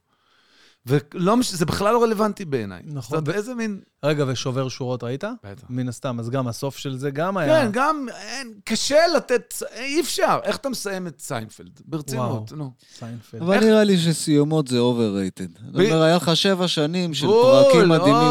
תן להם את הסוף, מה זה שנגע. זה הכל. מה חשבת, תום? סתם פה? שופך לנו אור על הפרשה. בן אדם יושב מאחורה ונותן לך, אחי, בעיף את שנינו. הוא אומר לי, למה לי אין מצלמה? אמרתי לו, זה כל האופי. קיר הרביעי מאחורה. זה יפה שהסברת את זה, למה אתה לא נתן לו מקום. כל ההיגיון. אבל זה יפה, אחי. אני משאיר אותך מאחורה, אתה לא קיים, אבל תדע שיש מאחור איזה הסתכלות. לא, אני בשנייה לוחץ פה מיוט, וזהו, אין אוכל. זה כל השליטה. תגיד לי... אז זה overrated, אני מסכים. כן. איזה אבא אתה בתור, כאילו, יש שם, אתה יודע, אסכולה של חינוך, של אבות, שמה שלא היה פעם, ואתה לא ילד, בוא נגיד בעדינות, יש לך את השיטת חינוך של פעם, או שאתה... שואף למה שיש היום. לא, לא. אני, קודם כל, אני מאוד גאה בהורות שלי. מאוד, מאוד. אני חושב שהדבר, התפקיד שאני הכי גאה בו בחיים שלי, ושאני עושה הכי טוב, זה ההורות שלי. מאוד. קודם כל, על ההשקעה, על האכפתיות, על ההסתכלות, על ההקשבה. לא, ויש לי תובנה הורית בעיניי מאוד משמעותית. אוקיי, אתה מקליט, תום? אנחנו לא משנים כלום בילדים שלנו. מה שהם, אוקיי, מה שהם... איך שהוא נולד. וואו, בואו נזה משהו. זה מה שהוא הולך להיות. וואו. כל ניסיון להניע אותו מדרכו הוא על חשבונו. כל ניסיון להניע אותו מדרכו הוא על חשבונו. זאת הפעלת כוח מיותרת שתקטין אותו, שתיקח אותו מהאמת שלו, שלא תצליח לעולם ולעולם. פשוט לא. אתה מדבר ברצינות עכשיו? חד וחלק. אני יכול להעלות הקטע הזה סטנד אלון בפייסבוק? חד וחלק, אחי, אני אומר לך, זה ככה. זה קיצוני ברמות, כי אתה יודע, כי כולם אומרים, ההפך, בוא, תשקיע זמן, תלמד. תשקיע זמן. לא, לא, כן, אבל זה, תקבל אותו. אז הנה, אני אגיד לך מה כן. הנה, אני אגיד לך מה כן. יש לנו השפעה, על מה? אתה יכול להקנות ערכים מסוימים. אוקיי. תטמיע ערכים. לדוגמה, הילדים שלי... מי שהם קטנים, לדוגמה, נגיד יאלי, היה בן ארבע, מורי בן שנתיים, היו רבים על צעצוע. אוקיי. לאיפה באים? לאבא, אבא, לקח לי זה, הייתי מיד, עצרו, מילה אני לא רוצה לשמוע, לכו לחדר משחקים, שבו, תנהלו שיחה, תבינו אחד את השני, תצאו משם, תבואו אליי, תגידו לי מה קרה, תגידו לי מה למדתם ומה אתם הבטחתם אחד לשני. שו. לא מקשיב לכם בחיים לריבים שלכם, אני לא, אתה רבת איתי? ילד בן ארבע, אתה רבת איתי? לא, אמרתי לו, אז מה אתה רוצה ממני? נו, אבל יש לזה, אבל יש לזה השפעה גדולה עליך הם יצאו בסוף. תקשיב, אחי. אבל תקשיב עד הסוף, תכף אני אסביר לך את ההבחנה, אתה צודק. אמרתי, ערכים אתה מטמיע. אוקיי. הם הולכים לחדר משחקים, טה-טה-טה-טה-טה. עכשיו, הייתי רואה הרבה פעמים, ילד בן שנתיים וילד בן ארבע. הגדול, חכם. הבין את העיקרון, אחרי פעמיים. היה אומר לילד, למורי, לילד בן שנתיים, עזוב את השטויות, תקשיב, אנחנו נצא יד ביד, גדול. נחייך, אני אגיד משהו, אתה תעשה כן, כן, כן, גדול. וזהו. עכשיו, לפני איזה שנתיים, יום אחד היה שיחה והזכרתי להם, אז בא אליי, יאלי, אמר לי, תגיד, אתה יודע שעבדנו עליך? אמרתי לו, מה אומר? נראה לך היינו מדברים? הייתי בא, הייתי אומר עסקה. לו, מורי, סוגר עסקה, יוצאים יד ביד, מחייכים, וזה, אמרתי לו, תגיד, אה, אבל, אתה חושב שאני לא יודע? אבל זה מה שרציתי. זה מה שרציתי. שאתם תלמדו, שאתם יחד מול כל העולם הזה, ואתם צריכים לפתור את העניינים שלכם, ואותו דבר הם עשו עם אלמה, עם הקטנה. והם היום, שלושת הילדים שלי, תנסה לה, להיכנס, אחי, תנסה להכניס מקל שיניים ביניהם, אתה ננשך במקום. וואו. בום! וואו. אז על זה אתה משפיע. אני אסביר לך למה התכוונתי, אתה לא משפיע. נגיד, אחד מהילדים, הוא נורא לא ספורטיבי ועצלן, ולא רוצה לעשות זה, וטטטטטטט. ואתה עכשיו תהפוך אותו לאחר. אתה לא תהפוך אותו לאחר, אתה תהרוג אותו. הבנתי. יש מסלולים לילדים, הם נולדו כדי להיות במסלול הזה, זה מלמעלה, זה מהקדוש ברוך הוא, זה מהטבע, ממה שאתה רוצה. אתה לא משנה אותם, זה למה הדבר דומה, זה כמו לקחת, אתה חושב שאתה משנה, אתה בעצם לוקח נגיד חתיכת גומי נורא נורא קשה, מקופף אותה בכוח. עכשיו, מה יקרה אחרי שאתה מחזיק קצת? בום, זה יעוף לך מהידיים, ובגלל זה כל מה שקורה בגיל ההתבגרות וזה וזה וזה. שום דבר אתה לא משנה. אתה צריך להיות שם, להגיד לו, אני אראה לך איך אני חושב. אני אראה לך, כמובן שיש גבולות לכל דבר, אוקיי, כן? לא. אל תסכן את עצמך. לא לידי. אבל גם בזה, איפה אנחנו שמים את הגבולות ואיפה הם באמת. הילד טיפה הזה, תיזהר, אתה טיפול, זוז, לא, כן, כל הפחדים אתה משקיע בו, זה שטויות במצע גווניות, הוא טיפס אחי על מדרך של שלושים ושניים סנטימטר, תעזוב את הילד. לעזוב אותם ולהיות שם עבורם, כדי שכשהם יתקלו במסלול שלהם, בבעיות שלהם ובדילמות שלהם, הם ידעו גם... הם ידעו לבוא אליך. יפה. כי אתה לא תהיה זה ש... ואני עם הגדול שלי פספסתי לא מעט. גם אני עם הגדולה שלי, כל הטעויות האפשרויות. כל הטעויות האפשרויות. ויש דרך לתקן את זה? בין כמה? זמן, שמונה עשרה. זמן. היה לנו... אתם חברים טובים? חברים טובים, אבל הוא בא אליי, אמר לי, כאילו אמר זה, תשמע, אני מבין אותך, אני מבין את כל הניסיונות שלך, אני מבין, אני מכבד אותך בזכותך, אבל יש לי כעס עליך. כעס. אמרתי לו, קודם כל, אתה מדהים שאתה מיישר מבט ואומר לי את זה. אמרתי לו, אני עובד עם אנשים בני שבעים, אבא שלהם, אמא שלהם, בקבר כבר ארבעים ואחת שנה. עד היום הם לא מעיזים להגיד לעצמם, מול עצמם. אתה מסתכל לי בגיל שש עשרה כבר, שבע עשרה, הוא כבר הסתכל לי בעיניים, ואמר לי, אמרתי לו, אז מה אני יכול לעשות? הוא אומר לי, זמן. יפה. זמן. הכל בסדר, אני אוהב אותך, אנחנו מסתדרים, אנחנו חברים. בגיל שמונה עשרה הלכתי איתך לשתות הבירה הראשונה על הבר. אתה אח יקר, אבל זמן, אני לא יכול לשכוח הכל, אני לא יכול לשכוח שהיה לי קשה איתך. לאט, אתם, זמן. אתם גרים כאילו בנפרד, כאילו? סליחה שאני נכנס, אבל כאילו ברמת ה... אתה, לא, אתה, אנחנו אתה... בהורות משותפת תמיד, היינו חצי מהשבוע פה, חצי 아, מהשבוע חצי בשבוע, פה, כן, אבל אנחנו גרים אחד ליד השני, השני אז זה yeah. לא, אז... אצלנו זה לא... אז בוא נע, אז הרי ילדים בעצם שני בתים, ככה, סבבה. כן, אה, יש להם זה, שני אז... בתים, חיים טוב, הפרה, בניתי ליאלי... יחידה, צמודה לבית, יש לו חדר, יש לו דלת מבחוץ ודלת פנימה, שאם הוא לא רוצה הוא נועל. וואי וואי. בצימר משלו. זהו, צימר משלו. שהוא הגיע ל-שמונה עשרה עכשיו לפני שבוע, הזמנתי אותו לבירה, אמרתי לו, הבנו צ'ייסר. מה, מה הוא הולך להיות? אתה יודע כבר, אתה מזהה את זה? ראפר, אחי. וואו, בוא נה, אמרת לנו לפני. ראפר, הבן אדם ראפר, עושה מוזיקה, משקיע בזה, רציני. כמו שצריך. איזה יופי. הילד רציני, נוסע לתל אביב, מקליט, חוזר, עניינים, סיפורים, ראפר. מלך. ואלמה? מורי. מורי הוא יותר קטן. כן, מורי הוא יהיה שש עשרה עכשיו. הוא... כאילו אתה מזהה כבר כיוון, זה מה שאני שואל. ברור, מורי ככה, חמש יחידות פיזיקה, חמש נקודות מתמטיקה, חמש פלוס אנגלית של דוברי אנגלית, לא חי מעולם כדובר אנגלית, אבל חמש פלוס, מדעי המחשב, והכל מאה. וואו. עכשיו אסור תשעים ושמונה. עכשיו זה שלו. זה משהו שאתה מרגיש שאצלו עשית משהו אחר? כלום, זה שלו. עזוב, תחשוב שאתה לא רלוונטי, אחי. וואלה. מגיל קטן זה המסלול שלו. הוא מתכנן לעתיד, ו-שמונה מאתיים, ואחר כך שהוא יפתח סטארט-אפ, וזה הסיפור. ועל מה? היא... באמצע. היא מההתחלה באה, אמרה לי, אני עורכת דין, או יהיה לי שלטר לכלבים. אמרתי לה, מה הקשר זה או זה? אני אבחר. איזה שתי אופציות. אני אבחר. עכשיו זאת הילדה, כפרה, אתה מדבר איתה מתמטיקה, היא רואה פרחים. יואו, יואו, איזה קטע. רימונים על העץ. אתה לא יכול לשנות אותה. זה היא. אתה רוצה לשנות אותה, אתה תכאיב לה, ואתה תפגע ביחסים. אתה צריך להיות שם בשביל הילדים שלך בצמתים. ואתה תהיה שם בשבילם רק אם הם לא... יפתחו את הרזנט הזה, את הכעס על זה שניסית להפוך אותם למי שהם לא. עכשיו, אני אומר לך דבר יותר גרוע מזה, תראה שכמה אני ראיינתי בחיים שלי ועבדתי עם בני, עם חבר'ה צעירים, שאומר לך בן עשרים ואומר, החלום שלי, אני רוצה להיות מתופף. אני מתופף כל החיים שלי. אבל אני לא יכול. לא, לא, למה אתה לא יכול? הוא אומר, כי ההורים שלי אומרים לי שאם אני לא אלך ללמוד הנדסה, אין לי שכר דירה. וואי. ולא משלמים לי, ואין לי זה. תקשיב טוב, זה אלוהים שישמור, כן. זה מוות. זה דבר הכי גרוע. אתה, זה גט קריטות לשביעות רצון של הילד שלך מהחיים שלו. אין מוות יותר גדול מזה. הרי מה אתה צריך להיות? הילד שלי היה בן שמונה עשרה, באמת, אני אומר לך. ישבנו, עשינו צ'ייסר, אמרתי לו, תקשיב טוב. סיימתי איתך. שמעת אותי? סיימתי איתך. אני פה מתי שאתה רוצה, איך שאתה רוצה, כמה שאתה רוצה. אבל סיימתי איתך. מהיום החיים שלך בידיים שלך, מותק שלי. אתה תבוא, תגיד לי מה אתה צריך ממני. תבוא, תגיד לי, אבא, מה, איך אני יכול לעזור לך? אבל החיים שלך הם שלך. מילה, אתה רוצה לשמוע ממני מה אני חושב? תבוא, תשאל אותי. אני פה. אבל מילה לא תקבל יותר זה. החיים שלך שלך. שמונה עשרה. תראה, אמרתי יותר, הם מחקו אותך מהקופת חולים. ביי. כן. קח אחריות על החיים שלך, הם שלך. אני פה. יש לך גב, תהיה לו כזה רחב. כזה רחב הגב שלך.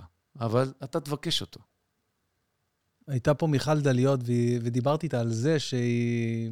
אתה יודע, מן הסתם, התחום עיסוק שלה, ומביאה את זה הביתה עכשיו בתור סבתא, אתה יודע, לנכדים וזה. אתה גם מרגיש, אתה יודע, שכל מה שעשית בחיים, פתאום אתה מוצא את עצמך משתמש בטכניקות על המשפחה, או שהסנדלר הולך יחף? הולך יחף, יש לו פצעים ברגליים. תמיד, אגב, הסנדלר. אתה יודע, אגב, מאיפה בא הסנדלר הולך יחף? אנשים לא יודעים מאיפה זה בא. הסיפור זה סיפור שהיה אומר שהסנדלר פעם היה צריך כל היום לתקן, לא היה לו זמן לתקן את הנעליים שלו. נעליים של עצמו. זה כאילו, הסיפור הוא אמיתי. הוא אמיתי, נכון. וזה נכון. עכשיו, מתייחסים לזה בזילות, לביטוי. יאללה, הסנדלר הולך יחף. לא, זה לא זילות, זה החיים, הסנדלר הולך יחף. אתה לא, אני לדוגמה, על מה מושתת המקצוע שלי? היכולת להיות נקי שאני עובד איתך. נקי רגשית. לראות אותך נקי, אני לא מעורב רגשית. מה אכפת לי? נכון. ולכן אני יכול להיות עבורך במקצוע שלי. ברגע שאתה מעורב רגשית, אתה לא יכול לאמן. אני לא יכול לשקף אותך כן. נקי. אני מלוכלך ברגשות שלי, במניפולציות שלי, ב... אני לא יכול. אז בגלל זה בעצם הילדים, אתה לא יכול... לא יכול. לא וזה יכול. זה הדבר הכי קשה שהיה לי לעשות וללמוד, לנשום ולהגיד, אני עבורם כשהם צריכים אותי. אני פה. ואני רואה את זה עובד. נגיד עם מורי שלי, כבר זה עובד. הוא בא ואומר לי, אבא, מה אתה אומר? טה, טה, טה, טה, טה, איך אתה זה, טה, טה, טה. ואני אומר, לא, זאת... ואז הוא מתווכח איתם, הוא לא, לא, לא, לא, לא, לא. רצית לשמוע את דעתי? זו דעתי, אתה לא מחויב אליה. אל תתווכח איתי. אני נותן לך הסתכלות, ואתה תעשה מה אתה רוצה. אל תתווכח איתי. אתה לא יכול לבוא לבקש את ההסתכלות שלי, ואז לריב עם ההסתכלות שלי. אני לא ביקשתי לתת לך אותה. למדתי. תגיד, היה לך משהו שפספסת? אתה בכל מה שרצית לעשות בחיים, וזה אתה... בדרך כלל די הצלחת. היה לך משהו שניסית, השקעת טיפה ולא הצלחת, ופספסת, אתה אומר איזה באסה שלא הצלחת. כל היום. מה זאת אומרת? פשוט אני לא רואה, המילה, אתה מגדיר הצלחה בצורה שאני לא רואה אותה בכלל. אוקיי. בעיניי הצלחה זה לעשות את הדברים שאתה מכוון אליהם. אוקיי. זה הכל. אתה אומר הצלחה זה כשאת...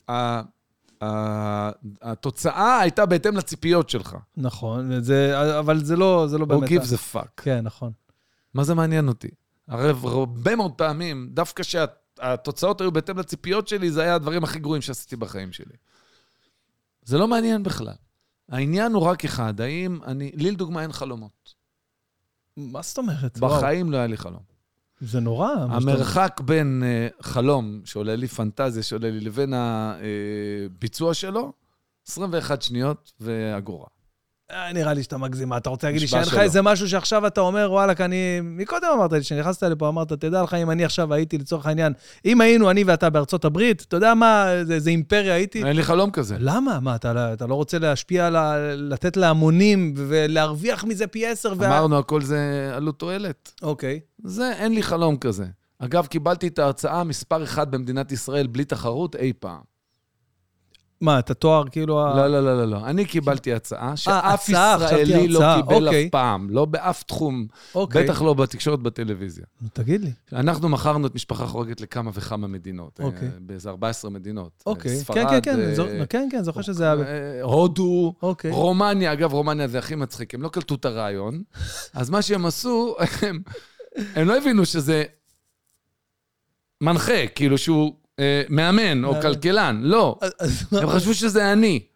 אז הם לקחו מישהו, שיבו אותו, שדומה לי, שלובש בדיוק את הבגדים שלי, אחד לאחד כל פרק, כל זה, והושיבו אותו שעות, ואמרו לו, תלמד, אתה שחקן, כאילו, הם לא הבנו את העיקרון. הייתה הצלחה עצומה, אגב.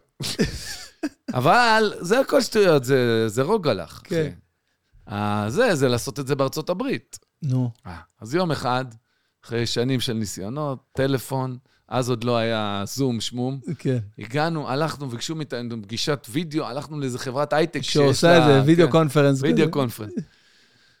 ובאה חברת הפקה, נציגי, חברת הפקה הכי גדולה בארצות הברית, לא זוכר את השם שלה, אבל כאילו מפלצת הכי ברמות של הפקות במיליארדים. אוקיי.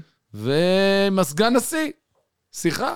טה-טה-טה, טה-טה-טה, טה-טה-טה, קיבלנו את ההצעה, וטה-טה-טה, מדבר, מדבר, מדבר. תודה רבה, ביי. שבועיים אחרי זה מזמינים לעוד פגישה. אוקיי, מגיעים עוד פעם לחברת הייטק, והוא עומד ואומר, החלטנו אה, לעשות את אה, משפחה חורגת בארצות הברית. הוא אומר, יש רק תנאי אחד.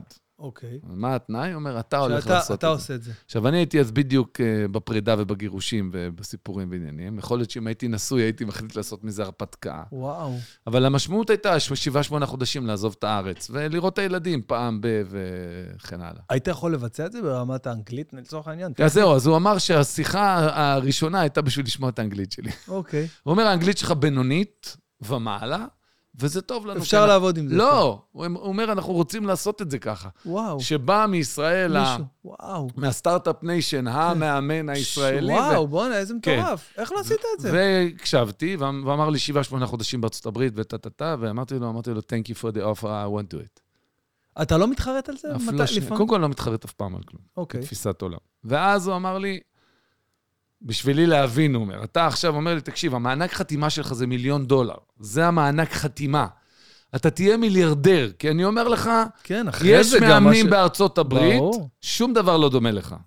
הם מדברים מהר, הם רעותים, עזוב אחי, אתה פה, הם פה, אתה בכלל לא בכיוון. אתה תהיה מיליארדר, לא פחות מזה, אתה זה, אמרתי לו, thank you for the offer. אבל לא. במילים אחרות אתה אומר לי שבאופן כללי, אם אני יכול להבין, כסף לא משחק אצלך בהחלט. לא, אפס. זה בגלל שיש לך הרבה, או שבגלל שככה אתה... לא, תמיד זה ביצה ותרנגולת, תמיד אומרים לי, בגלל שיש לך. אמרתי, מה זה קשור? זאת הגישה שהפכה את זה שיש לי. נכון. מה זאת אומרת? אף פעם זה לא עניין אותי. בחיים... אבל בחיים זה לא עניין אותי, אין לזה שום משמעות. משהו בפן של המוזיקה, אתה לא, לא היה לך איזה משהו שאתה רוצה יותר? לא, זה לא מעניין אותי מספיק. היה לי חלום לנגן בברים ולשיר, זה היה החלום, אז הלכתי לבצע אותו.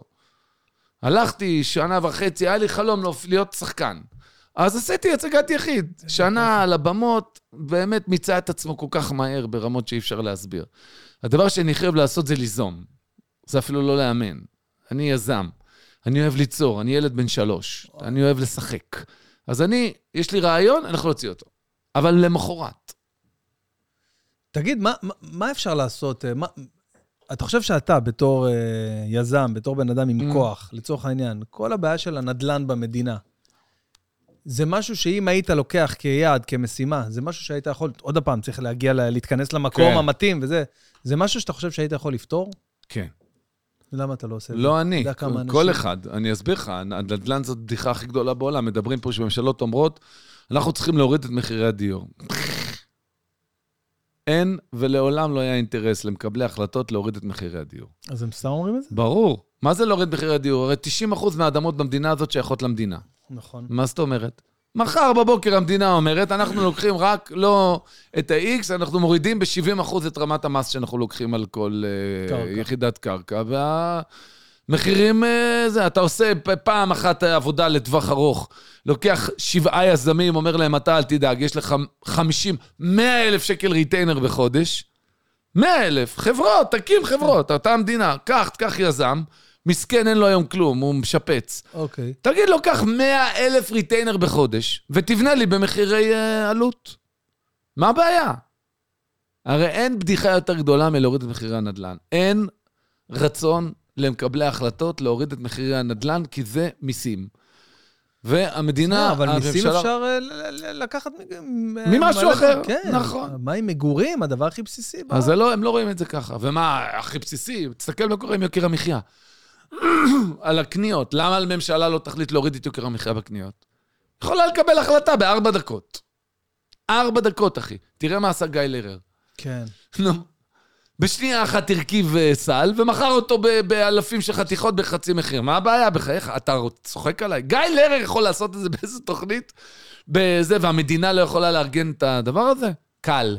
לא רוצים. כפיים לגיא לרר על המהלך הזה, קודם כל, זה באמת, הוא אחד האנשי תקשורת...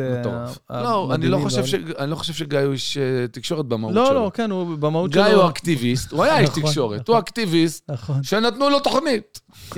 עם רגל ימין לא רע בכלל, הוא משחק איתי כדורגל בנבחרת האומנים. אני רואה, אני עוקב אחריו, לא פראייר. משחק עכשיו גם ב... כן, הפועל... הפועל רמת גן, משהו, הפועל זה אלוף. אז הוא אקטיביסט עם תוכנית, שזה אחלה. אבל הוא לא, הוא לא נהנה, הטירוף שלו זה לא לסקר את, אלא לעשות את, שני דברים ממש שונים. נכון. כן. אז, אז אתה בעצם אומר לי, תשמע, אה, עובדים עלינו בעיניים, צוחקים עלינו פה, אומרים לנו, תשמע, לגמרי. אנחנו מנסים, זה, זה כאילו, מערבבים אותנו במילה הכי... תגיד, אה... ראית פעם איך חבר כנסת ברגע שהוא נבחר, איך הוא חי? אה... אתה יודע את זה? האמת שלא. כאילו, אני יודע באופן כללי. אתה... לא, אתה לא יודע. אני לא יודע. אתה לא יודע. אתה רואה בן אדם שעד לפני ארבע וחצי שניות. היה, לא יודע מה. חייך, נו. עורך דין כלשהו, לא משנה. איזה עורך דין הלכת טוב. הלכתי. מה, בחייך, היה מושבניק בתל ספספה. חמוד. יום, נבחר. כי ההוא, ההוא, ההוא, החליטו שהוא ייבחר. ביום אחר כך, אחי. יש סביבו לשכות ונהגים. ועוזרים בתשלום, ויחסי ציבור, ותקציבי ענק לשלוח וקשר עם הציבור, וטטטטט, אתה לא מבין את הגודל של מה שקורה לאותו חבר כנסת בארבע וחצי שניות. חבר כנסת לא שר. חבר כנסת לא שר, חס וחלילה. אתה לא מבין מה קורה סביבו בארבע דקות, לא משנה מי הוא. ארבעה חודשים אחר כך, תקשיב לי טוב, הוא לא יודע כלום. הוא לא בקשר עם המציאות. הוא לא בקשר עם המציאות. אני עשיתי כמה פרויקטים חברתיים, טורפים. אני עולה לאיזה חבר כנסת, עם כל הכבוד, בחיית אללה. נתתי עד היום אלפי משכורות לאנשים. עשיתי פה פרויקטים, אני שווה חמש מאות וחמישים אלף כמוך. אתה בא, קובע פגישה ב-שתים עשרה בצהריים, כדי לקדם פרויקט חברתי שנמצא באינטרסים שלו, לא שלי, כן שלי, אבל על פי הגדרת התפקיד שלו, לא שלי. אוקיי. שתים עשרה בצהריים, חכה שתים עשרה ועשרים, שתים עשרה וחצי, שתים עשרה ארבעים וחמש, אחת ארבעים ואחת, שתיים אפס שש. אני פונה לזה, אני אומר, תגידי, זה אמיתי כאילו? אסף הוא יוצא, אחי, אין לי זמן, טטטה, היועצת זה, היועצת... יושבים איזה שלושה מלחכי פנחה, שאתמול אני שייפתי ציפורניים, נפלו לי משם אנשים יותר רציניים מהם, והם כולם יושבים ומרוצים מעצמם, וכל כך מלאים בעצמם. אתה לא מבין את המהירות? שהם מתנתקים, זה ניתוק מיידי מסכנים, אתה רואה אותם מהצד, אתה מרחם, הם לא מבינים שהם לא מבינים. וואו. ומאותו רגע נגמר הסיפור. עכשיו יש מעטים שצולחים את זה. מעטים, מעטים, מעטים, שנשארים באיזה ענווה, שנשארים מחוברים לעניין, הכל נהיה פופוליסטי, הכל, אתה רואה את כל הוויכוחים, אחרי זה תלך, אחר כך תראה אותם יושבים מאחורה. כל הרעש וכל המלחמה, אחרי שתי דקות אחרי זה, אם יושבים, אה, קרא לך, אז בוא, אתה מחליף אותו, לא מחליף אותו, תגיד מה אתה עושה, הכל ציני. הכל קטן, הכל ציני, זה חרטה. קטע, זה חרטה. זו הסיבה שאתה בכלל לא חושב אפילו לפנות. ברור, קודם כל זה בזבוז זמני, אבל אני אומר גם את האמת. אבל מצד שני, תשמע, אתה אומר לי פה שאתה יכול באמת להשפיע. זה לא רק אני, אני לא חושב שאני מיוחד. אבל מישהו כמוך באמת יכול לבוא ולהשפיע, באמת יכול לבוא ולתת פה משקל. הרבה אנשים יכולים לעשות ולהשפיע ולעשות משקל, יכולים, אבל זה נורא. הדבר השני שאני לא רוצה להתעסק איתו, זה העם הזה. למה? אתה נפגעת ממנו? לא, אחי, עזב אותך, נו. זה לא נפגעתי ממנו, אתה יכול בחייך, אתה... לא, אני אגיד לך באמת, אני יכול להבין, כאילו, אני לא רק לגביך, זה... אתה רואה את רמת הוויכוח, אתה רואה את הזה, תוך שנייה כולם מקללים, כולם מגעילים, כולם שונאים. אחי, יש פה שנאה, זה העם הכי שונא ביקום. הדבר הכי טוב לנו, שעושה לנו טוב היחידי, זה מלחמות. כן, מגבש אותנו. תביא מלחמה טובה, כולם כפרה, איך אני יכול לעזור לך בו, מה אני יכול לעשות בשבילך? נעמוד בצומת, רוצה סנדוויץ'? תאמין לי, אנחנו צריכים, יותר משהאויבינו צריכים את זה, אנחנו צריכים את אויבינו. וואי, וואי. תוריד את הדבר הזה, אתה רואה. שנייה וחצי, לא משנה מה. מניאק אפס, זה, פה, זין, תיכו, רע, דה, דה. מקיעים, יושבים, מקיעים, מקיעים. איך? מי רוצה להיות בכלל? מי רוצה להיות איתם בקשר בכלל? מי רוצה בכלל לבוא איתם בזווית? למה? יש לי ילדים. הילדה הקטנה שלי, שמישהו יצטרך לבוא ולהגיד ולזרוק זה, ובבית, ולבוא ולצעוק ויזיין ולעמוד ולעשות. יש לי ילדה, למה אני רוצה לחלך אותה בזה? איפה האחריות שלי בחיים? לילדים שלי.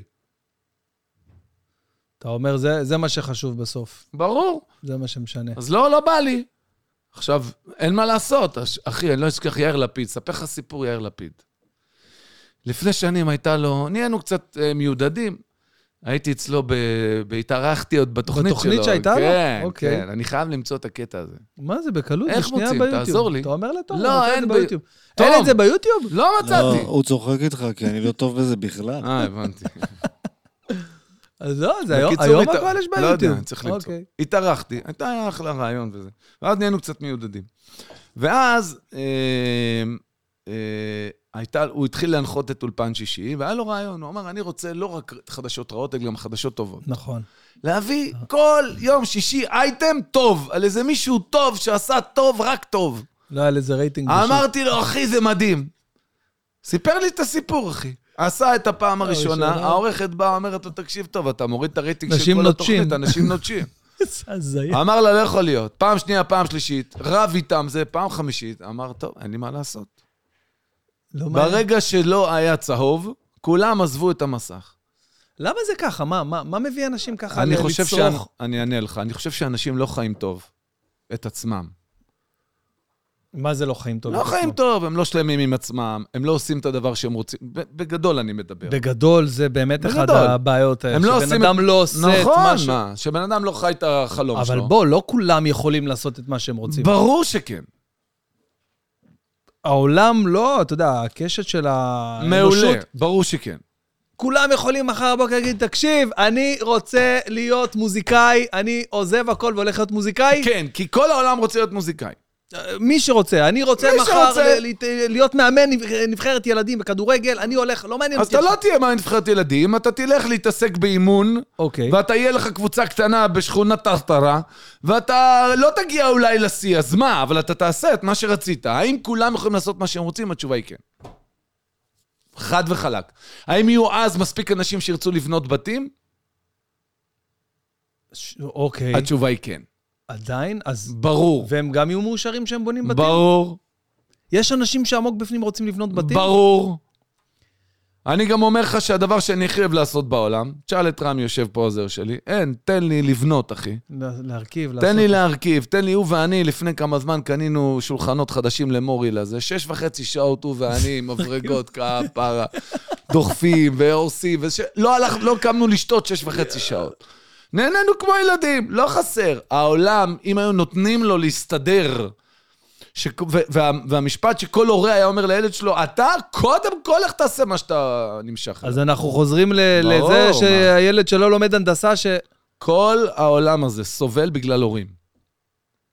בגלל תודעה מקולקלת שאומרת, אני צריך לקבץ את הילד שלי למידותיי, ולהרוג אותו בדרך, ואז כל העולם לא מסונכרן. תחשוב, עולם שלם לא מסונכרן. עכשיו, אנשים לא חיים סינכרון. שונאים את עצמם. קמים בבוקר כן. כל יום. אז מה, אחי? אז גועל נפש. אז הוא קם, והוא רואה מישהו, את יאיר לפיד, עכשיו הכלב הזה, במרכאות, כן. הוא אומר, הכלב הזה גם הצליח, היה פרזנטור בנק הפועלים, עכשיו בא לשחק עלינו, בא להיות פוליטיקאי, תגיד מה, הוא צריך אותך? הוא הלך לעשות את ה... הוא, יאיר, הלך לעשות את הטירוף הפנימי שלו, זה הכל. תגיד, אהלן נוסע אהלן, אחי. Do your best, כפרה. מסכים איתך, לא מסכים איתך, מה זה משנה? קודם כל, do your best. הכאב הפנימי של בני אדם, שלא חיים את החיים שהם רוצים לחיות, יוצא, והכל מתחיל מההורים. הכל מתחיל מתודעה מקולקלת שאומרת, אנחנו ניקח אותו, ואנחנו נהפוך אותו לזה. זה התפקיד שלי כהורה. הוא יחיה ככה, אבל הוא כזה! לא, זה מה שהוא יהיה. אבל הוא שונא להיות כזה. אז הוא חי את החיים שלו במחשכים, בחושך. כן, בחושך. בחושך, אחי. ברור. חי את החיים שלו בחושך, חי בשנאה פנימית, חי בחוסר סנכרון. וכל העולם נראה ככה. אני אשאל אותך שאלה, הילדה שלי מאוד מאוד מאוד אוהבת לשחק במחשב, אבל היא ברמות הגבוהות, היא כבר כאילו גיימרית, היא כבר זה. עכשיו, אנחנו באמת, אני ושירן, להוציא אותם מזה, שגם תעשה קצת זה. לא, אנחנו מתמודדים, כן, עם איזה סוג של בעיה מצד אחד, אתה יודע, גם הלימודים חשוב, היא בסדר בלימודים והכל, אבל מצד שני, היא כל היום על המחשב, היא כל היום על המחשב, והיא טובה בזה ממש, כאילו ברמות שהיא הכי טובה בקבוצות שלה, והיא כל פעם אומרת לי, אבא, אני, אני רוצה ללמוד עיצוב בגלל זה. עכשיו, אני, תשמע, אני עזבתי חברה שהייתה לי מאה ושישים עובדים, והלכתי עם החלום שלי, הלכתי לעשות סטנד-אפ. כן, יש לי גם סיפור זה. אז אני, קל לי לבוא ולהגיד לה, כפרה, תעשי מה שאת אוהבת, מה שאת רוצה. רוצה להיות גיימרית, תהיי גיימרית. רוצה לעצב, תעצבי. קל לי, אבל יש הורים שלא גדלו ככה. יש הורים שמבינים שאם הם לא היו מקבלים מכות מאבא שלהם, והם היו הולכים ללמוד בטכניון. בולשיט. יש כאלה, זה לא בולשיט. יש כאלה, כן, זה בולשיט, אבל יש כאלה אנשים שלמדו ככה, אז הם גם מעבירים את זה לדור הבא. מי שהגיע ללמוד בטכניון, זה בגלל שהוא נועד ללמוד בטכניון. אבל הנה, עכשיו אתה אומר לי שיש פה הרבה הורים. הוא עזב. ההורג, הוא מת, הוא כבר מזמן עם סרטן ושתי התקפות לב. הכל חרטה, אחי. כולם חושבים שהעלייה בהתקפי לב, בסרטן, זה הכל כי... כי מה? זה הכל כי אנשים לא חיים באור של עצמם בנוחות. וזה פורץ דרך איפשהו, זה כמו מים. הם ימצאו את הזווית שלהם. אני דוגמה קלאסית של בן אדם שהלך ללימודי הנדסת תוכנה. נו. רק כי זה היה כאילו גאווה לאבא שלי והחלום שלו וזה, ולא החזקתי מעמד. ברור. אני אומר את זה בהופעה. אני למדתי הנדסת תוכנה, וכולם כאילו מרים גבה, ואני אומר, השבועיים הכי קשים שהיו לי בחיים. מה קורה לך שאתה עומד על במה, אחי? אני חי, אני חי. נגמר. אני חי, אני חי את החלום, אני חי. לא, לא, עזוב את החלום. תקשיב מה ענית לי. אני חי. אני חי. לפעמים אפילו, אתה יודע, אני מגיע למצב שאני אומר, איך אני מופיע עכשיו? אשתי, שירן, עשתה תאונת דרכים, אופניים חשמליים. לפני זה, כן, לפני זה שלושה, ארבעה חודשים. אתה יודע, אמנם רק אופניים, לא נכנס במישהו, החליקה בזה, אבל אתה יודע, שברה יד ופיצוץ. באותו ערב היה לי הופעה. עכשיו, אתה יודע, היינו בתי חולים, עניינים, אורתופדים וזה, ובלגנים, ואני אומר, איך, איך, איך אני עושה את זה עכשיו? כאילו, הייתי הפוך, הפוך, מה זה הפוך?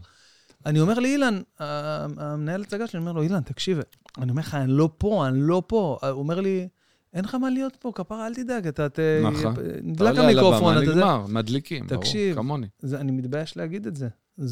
אחת ההופעות הכי טובות שהיו לי, למה? כי התחלתי אותה, בגלל שאני חי עם האמת שלי, אמרתי, חבר'ה, תקשיבו, אשתי עשתה תאונת דרכים, והייתי שם, וסיפרתי להם את הקטע, כאילו... עכשיו אני יכול לשאול אותך שאלה, האם אתה מבין שהדבר הכי טוב שיכולת לעשות עבור אשתך, זה להיות בהופעה הזאת? וואי. עכשיו אני מבין את זה, נכון. אני גם חשבתי על זה, אני אמרתי, אני אלך, אני לא אלך. ברור, אחי. הרי כשבן האדם נמצא בצרה כלשהי, ובקושי, ובאנרגיה לא טובה, הוא צריך אותך, לא איתו בתוך האנרגיה הלא טובה, הוא צריך אותך באנרגיה הנכונה, כדי להיות שם, אתה לא יכול להיות עבור אדם שאתה שוכב על הרצפה כמוהו. כן. הדבר הכי טוב שיכולת לעשות עבור אשתך, זה ללכת למופע הזה. כן. כי... חזרת, ועם האנרגיות האלה, האנרגיות זה חיים, אנחנו כולנו אנרגיה. אתה אנרגיה, אני אנרגיה, זה אנרגיה, הכל זה סידור חלקיקים וצפיפות חלקיקים, הכל זה אנרגיה. שאתה הגעת עם האנרגיה הזאת בחזרה, אחי, יצרת במערכת שלכם אנרגיה, שאתה לא יודע כמה בריאות הבאת לה. חבל, אז מה? אין מה לעשות. כל הכאב בעולם זה בגלל חוסר הרמוניה, במיקומים, בכאב, בלהחזיק בכוח, לא עובד. ואנחנו לא מוכנים לראות את זה. אנחנו לא מוכנים לראות את הדבר הנוראי הזה. זה הורג אותי. ת, תן לי במשפט, כאילו, טיפ לאנושות. מה, מה, יצח, מה צריך לעשות? זה נשמע לך כאילו מפוצץ וגדול, לא, אבל טיפ אתה... לא, טיפ פשוט. Shut the fuck up. תפסיקו כבר כל הזמן לדעת יותר טוב מכולם מה צריך לקרות. Let go. תניח. תהיה בשביל בני אדם שאתה אוהב. זהו. תנוחו. ודבר נוסף, זה כמובן, הרי בגלל החוסר סנכרון הזה, mm-hmm. הגענו למצב שאתה ואני חיים בעולם, שחצי מבני האדם מתים בגלל עודף, וחצי שני בגלל חוסר. חוסר, וואו. איפה זה הגיוני? איך יכול להיות? עכשיו, אחי, תבין איך זה מגיע, אנחנו לא רואים את זה. אנחנו אומרים, מה אכפת לי? אני סתם באפריקה. מה אני יודע? אז יש מדינה שנקראת מלאווי, אולי אפילו לא שמעת עליה. אתה יודע במה מיוחדת מלאווי? שני נתונים מעניינים על מלאווי. הכי הרבה ילדים יתומים בעולם. וואו. והכי הרבה מכנות אימונים של ארגוני טרור בעולם. וואו. עכשיו תשאל איך, פשוט. ממה מתים כל ההורים? אתה לא תאמין, איידס. עדיין? שמה זה עדיין מגפה. אגב, למה? כי אין להם, לא יודע. כי זה לא מעניין אף אחד, כי זה באיזה מדינה קטנה, במלאוי באפריקה, ומה אכפת לנו מהם? הם לא חלק מאיתנו, הם חוקים, שימותו השחורים האלה. מה הם מעניינים אותנו? קושי סמבו. ומכיוון שאנחנו לא מעניין אותנו, כי אנחנו רק בתוך הטוסיק של עצמנו, החשובים כל כך, אז שמה המוות והעוני, אז באים ארגוני טרור, אומרים, אל תדאגו, אנחנו נשלם לכם כסף, העיקר תיתנו לנו פה חסינות. והילדים שלך ושלי, ובארצות הברית, וכל המקומות, מדושני העונג, מתים ונפצעים בפיגועי טרור, כתוצאה מזה שאנחנו יוצרים את הטרור הזה. כי אנחנו צריכים להסתכל על הילדים במלאוי, כאילו הם הילדים שלנו. שאני אסתכל על ילד במלאוי, אני אומר, זאת אלמה, אין הבדל ביניהם. אותו דבר אנחנו עושים פה, שהילד שלי ושלך בסוף יצא לאיזה בר, ויהיה במקום שכוח אל פה במדינה, ויתקרו, חס וחלילה, יקבל את התקירה, כי לא מעניין אותנו. כי מה אכפת לנו? אני חי בזיכרון יעקב, במשולש. זיכרון יעקב, מלמעלה, קיסריה, היישוב הכי עשיר, ביבי נתניהו ומי שאתה רוצה, וצד שני הקיבוץ, איך קוראים לקיבוץ צד שני? לא, הקיבוץ. איך? מעגן מיכאל, הכי עשיר. המשולש, ומי באמצע? פורדיס. ג'סר א-זרקא. המקום הכי עני בישראל, תקשיב טוב. הכי עני? הכי מספר אחד בתחרות. אבל מה זה, זה אדמה אחת היקרות. אתה מקשיב לי? הכי עני בישראל. ביוב זורם ברחובות. די. עוני מחפיר. אתה, אתה יודע שבכל אירופה, בעולם, שרוצים לעשות סרטים, עושים אותם בג'סר א-זרקא, כי רוצים לעשות, נגיד, עזה, מקום שאתה לא... אתה מדבר איתי על כביש שתיים, על כביש החוף? שמעת. על החוף הים... החוף הכי יפה בארץ, היישוב הכי עני בישראל. מה אתה אומר? כן. עכשיו תראה מי מסביבו. זיכרון, הקיבוץ הכי ישיר, היישוב על ההר הזה וקיסריה. לא מעניין אף אחד, אחי. אני פעם בשנה, פעמיים בשנה יורד. לוקח כמה אלפי שקלים מכיסי. יורד שם למתנס. קונים צברים וזה, הולכים לחזיתות בתיים. הולך להתנדב בבית ספר שם. מה אתה אומר? לא כי אני אדם טוב. עזוב את זה, אחי. כי ההסתכלות שלי אומרת, זה הילדים שלי. הוא, הוא שכן שלי. אם הילד הזה לא ייתנו לו תשומת לב כמו שנותנים לילדים שלי, עזוב כמו שנותנים, כמו שנותנים לבן אנוש. את המינימום הנדרש. לא נשים לב אליהם. הילד שלי ירד לחוף בלילה לעשות מדורה, ויחטוף בקבוק בפרצוף. ואנחנו נגיד, איזה חיות... איך הם גדלים, הם לא חיות, אחי. אנחנו מתייחסים אליהם כמו אל אפסים. אנחנו לא רואים אף אחד. אז אולי זה מה להגיד לאנושות, שני דברים. אחד, תצאו מהחיים של האנשים, תנו להם לגדול ולצמוח ולפרוח. הדבר הכי חשוב בעולם, שכל בן אדם ימצא את עצמו, כדי שכל אחד יהיה שמח בחלקו. הוא לא ירצה להרע מתוך הגועל הפנימי שלו. ושתיים, אין הבדל בין הילד שלי לילד במלאוי. שום הבדל, אחי, זה פרקטי. זה לא איזו הסתכלות רוחנית, זו הסתכלות פרקטית. כל אחד חשוב. אם נבין את הדברים האלה, אז אולי יהיה יותר טוב. אני יכול להגיד לך משהו ולא תעלב? כן, אמא, למה עשיתי לך? אני בעיניי אומר לך את האמת, אתה לא בסדר. כי? אני יושב איתך פה שעתיים. נשמע שיש לך את כל התשובות, נשמע שיש לך את כל הפשן, את כל הקריזמה לעשות את זה, ואתה אומר, לא, עזוב אותי, תן לי להיות עם המשפחה שלי, לא רוצה, לה, לא רוצה לעזור.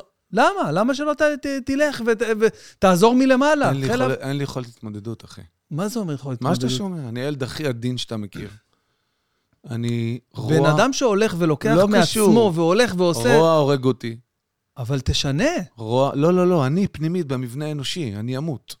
רוע הורג אותי, אני לא יודע להתמודד עם רוע, אני כמו ילד בן שנה, אני כל פעם מחדש אני פוגש רוע, או שנאה, או אני המום, אתה תראה אותי אחר כך, זה אני המום, אני לא מצליח לת, לתפקד, אני לא מבין את זה, אני נבהל, אני לא מבין את זה, אין לי, אין לי את הרכיב הזה, אין לי, אתה יודע, אני מסתכל על ביבי נתניהו, עזוב, אוהב, לא אוהב. כן. אוקיי. אחי, תסתכל את האובי של האור של הבן אדם הזה. ממש, זה בולדוזר ברמות... זה, אחי. אני לא יכול להבין את זה. נכון. אני, האור שלי, אחי, לילדים שלנו. אין לי, אתה רואה את האור? אין לי אור, אחי. הבפנים והבחוץ אותו דבר. אני לא יכול, אני, אני, אני, אני לא מסוגל, אני נעלב עד עמקי נשמתי מרוע. מה אתה אומר?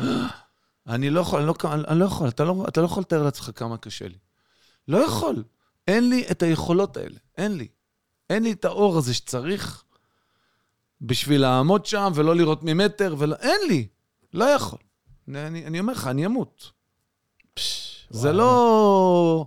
אני אמות, פיזית. אני לא יכול לעמוד בזה. אני כל פעם שאני פוגש רוע ואכזריות ושנאה, ובכוונה תחילה, עזוב, בן אדם טועה בסדר, אבל שאתה רואה את הכוונה תחילה, את השנאה, את ה...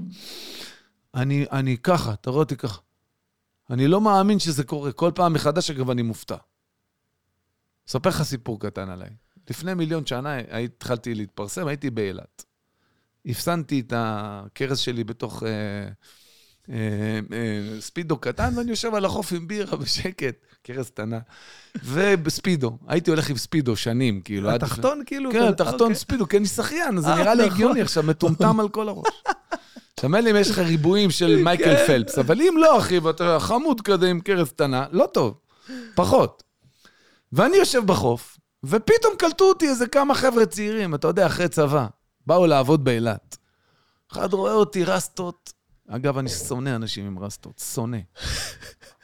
קינה, אחי. קינה. כאילו, מה זה השטות הזאת? ראיתי איך הסתגלת על טוב, ראיתי איך שחזל... את כל השפע הזה, ואתה, יש אנשים שאין. נכון. בקיצור, איזה אחד חמוד עם רסטות, אומר לי, אהלה, הנה הכושר, בוא, בוא לפה רגע, חמוד, בוא. אני מת על כאלה. הולך, יושב. הוא אומר לי, אחי, אנחנו שבורים. אמרתי לו, מה אתם שבורים? ילדים בני עשרים ואחת, עשרים ושתיים, אתם שבורים? הוא אומר, אספר לך. באנו שלושה חברים, עבדנו פה אצל איזה בעל בר. אמר לנו, אנחנו נעשה אתכם, אני אעשה אתכם מלאכים, אתה תהיה איזה, איתך אני פותח עוד בר, איתך זה... תעזרו, זה אומר שלושה, ארבעה חודשים, רק לא שילם לנו כמעט די. כלום, רק דיבר איתנו, אחרי ארבעה חודשים סגר ברח. די. הוא אומר, אנחנו שבורים לחלוטין, אחי. אמרתי לו, מה השאלה? הוא אומר לי, איך אני, איך אני מאמין עוד פעם, איך אני מתרומם, איך אני מאמין עוד פעם. אמרתי לו, אני אספר לך סיפור. הוא אומר, תקשיב, אני... זה סיפור בתוך סיפור עכשיו. סיפור בתוך סיפור, סיפרתי לו סיפור בתוך סיפור. אוקיי. אמרתי לו, תקשיב, אני לפני הרבה מאוד שנים, היה לי מקרה, מישהו שמאוד מאוד אהבתי, שעבד אצלי, בגד בי באופן נוראי. באמת, ריסק אותי וטטטה. אומר לו, עשר שנים אחר כך, אני יכול להגיד לך שהיום, אני הרבה יותר תמים ממה שהייתי אז. הרבה יותר תמים? כן. הוא אומר לי, אחי, לא הבנתי. זהו, אני... היית תמים, מישהו דפק אותך, עכשיו אתה אחרי עשר שנים יותר תמים. אמרתי לו, לא, מאז דפקו אותי עוד מלא. אומר לי, ואתה יותר תמים? אמרתי לו, כן. הוא אומר לי, אני זה צריך להבין. אמרתי לו, קודם כל, תמימות זה נקודת מבט על היקום. אני, כשאני פוגש אותך, בן, אני קודם כל בשבילי, וזוהי בחירתי, לא אתה, ולא אלף כמוך ישנו את זה. קודם כל, אתה בשבילי, מתנה לעולם. אתה בן אדם מקסים, אתה בן אדם טוב, אתה תרצה רק טוב. הנשמה שלי לא יכולה להכיל, להסתכל על העולם אחרת. עכשיו מה לעשות? שחלק מהאנשים לא כאלה. לא כאלה. הם לא. אז איך נהייתי יותר? אז תגיד שמרת על התמימות, הוא אומר לי, אבל איך נהיית יותר תמים? אמרתי לו, אני אסביר לך. לפני עשר שנים, בפעם הראשונה שחטפתי, לא ידעתי שיש לי את היכולת לקום ולהיות תמים עוד פעם. היום אני יודע, יש לי הוכחות. אז היום אני יכול להרשות לעצמי להיות יותר תמים משהייתי. אז הבחירה שלי, הנשמה שלי, רוצה להיות תמים. אני לא מאמין שיש רוע. לא יכול להבין. שאדם מתנהג בשנאה וברוע ובגוע, לא יכול. איך אני מזדהה איתך בקטע? לא יכול, אחי. עכשיו, אם אני וכאשר אני חוטף, אני חוטף. אבל לשים עצמי במקום שבו מלכתחילה אתה מצהיר את כל שנאת העולם בוא אליי, אני יודע שאני לא אעמוד בזה. אני עדין מדי, אני אתפרק, אין לי את האור לזה. כאילו, אתה אומר, לא, אתה אומר לשים את עצמך במקום, אתה אומר מצד שני, בשונה ממה שאתה, כן. לצאת מתוך נקודת הנחה שכל האנשים הם בהגדרה, קודם כל הם רעים, אחרי זה בוא נראה בול. מטוב. לא יכול. אתה לא, זה אתה פוליטיקה. אחרי אתה לא יכול לתפקד שם, אחי. ואתה לא מאמין שאפשר לשנות את זה? לא. אי אפשר לשנות, אנשים טובים לבוא כמה כמוך. לא. אני לא מאמין, אני חושב שה... בכל העולם, ככה כל הפוליטיקה, בכל העולם? לא, יש לך מדינות שהן יותר זה, אתה יודע, אוסטרליה. אוסטרליה, מה שבאתי להגיד, נשיאה, ראשת הממשלה. לא, מה, בחייך. אתמול בבוקר, קואלה שלשל. בסדר, אז אתה יודע, שאלה אזורי העימות שלך. מסתכלים אחרת. אז כן, אבל במקומות שבהם, תראה את פוטין, תראה את אוקראינה, תראה את... במקומות שיש סכסוך, שיש אידיאולוגיות קשות, תראה את העולם המוסלמי, תראה כמה מה שאנחנו צריכים בסוף, בסוף, בסוף, בסוף, בסוף, שזה יתחיל מההתחלה. אמר פעם איש חכם, אני לא יודע איך תראה מלחמת העולם השלישית, אבל אני יודע שברביעית נלחם במקלות ואבנים. אשכרה. זהו. צריך כנראה, זה לא סתם שהיקום, היוניברס, אחת ל-X שנים. כן, מאפס את עצמו. מאפס את עצמו, כי, כי, אתה יודע, אפילו אלוהים, הרבה פעמים אנשים לא מדברים על זה. אני אומר ל- לילדים שלי, שאלתי אותם, מה בעצם קרה במבול? אז הוא אמר, אלוהים החליט לתת עוד הזדמנות. אמרתי לו, לא, לא. אנשים לא יודעים את זה. אלוהים לא החליט לתת הזדמנות. אלוהים החליט להרוס את הבריאה. אלוהים אמר, עם אלה אין מה לעשות. לא, הוא אומר, אני המצאתי, ואני אומר לך, אין מה לעשות. בסוף בא אליו המלאך, ואמר לו, תקשיב, אבל תסתכל. ת... והוא התרצה מנוח. לתת, בגלל זה הוא גם אמר, אחרי, אני לא אעשה את זה יותר. למה הוא אמר, אני לא אעשה את זה יותר? מה? הוא אמר, אני לא אעשה את זה יותר, כי אני מבין שאין מה לעשות. אין מה לעשות. זה יצר האדם, ככה הוא. רע מנעוריו. אין לי מה לעשות. ביום שהנשמה הגדולה, האלוקות, הניצוץ האלוקי, פוגש את היצרים, את הגוף היצרי, נוצר מפץ, מפץ. שהוא לא הולך למקומות טובים, אחי. תגיד לי, איך הקשר שלך עם, עם אלוקים? כל יום מניח תפילין די. בבוקר, אני ורמי. די, נו, אתה מפתיע אותי עכשיו ממש. כל יום, אחי. פש, מניחים תפילין כל בוקר. כולל שמונה עשרה, כולל ברור. מה אתה אומר? וזה תמיד היה ככה? אני תמיד הייתי מאוד קרוב, אני חזרתי בתשובה שהייתי קטן. לא מאמין, מה זה קטן? כשהייתי בן עשרים ומשהו, היינו החבורה של סיני, היינו סטלנים, חיים בסיני, כל הזה, וכולנו חזרנו בתשובה. מה אתה אומר? הייתי עם כיפה, ציציות, הכל. אני עם ציצית עכשיו, אני... כן, אנחנו, כן, אחרי זה, אבל תמיד נשארתי מאוד קרוב, תפילת קריאת שמע על המיטה כל לילה. מה אתה, ואתה בא מבית... תאיסט, אמא שלי, זל... הייתה, האוטו היחידי שהיה נוסע ביום כיפור לים, זה היה סוברו ג'סטי, סוברו אחת עשרה של אימא שלי זל. אבא שלי היה מתבייש, היינו מחכים בקצה השכונה, הייתה אוספת אותנו ונוסעים. מה אתה אומר? כן, בית הכי תאיסטי שיש. איפה גדלת? חיפה. בחיפה. הרבה באים אלינו פה מחיפה, אה? אחי, יש אוטובוס. חיפה זה המקור, אחי. אז כן, אז אנחנו, אני מאוד קרוב, קרוב לדת, אני למדתי בכולל תקופה, מאוד מאוד קרוב ל... מה אתה אומר? בכלל מאמין, אני גם מאוד אוהב כל סוג של דת. נגיד, אני נוסע לטורקיה, אני רואה את המסגד הגדול, אני נכנס להתפלל. אה, באמת? אתה כאילו, זה מעניין אותך דתות וזה, זה... וואו, כל מקום שיש בו רוח אני נורא אוהב, בהודו, באיזה... אני הגעתי, אני אחד היחידים שבא בוותיקן, ועשיתי וידוי אצל הכומר. נכנסת לחלון של הכומר? מיד, עכשיו היה לי סיפור איתו. אני יושב, בונה, זה היסטרי, תקשיב. Father, I've sinned, וזה וזה וזה. והוא מדבר איתי, לא זוכר אפילו על מה, ואז הוא אומר לי, תגיד האל מרי, תקרא את האל מרי. עכשיו אני מסתכל עליו ככה, אני אומר לו, Father, I don't remember the Hail Mary. אז הוא אומר לי, Hail Mary, read the Hail Mary. אמרתי לו, but father, I don't know the Hail Mary, because I haven't been to a mess in a long time. לא, הוא אומר לי, לא רוצה להגיד לו, שלא יתבייס עליי.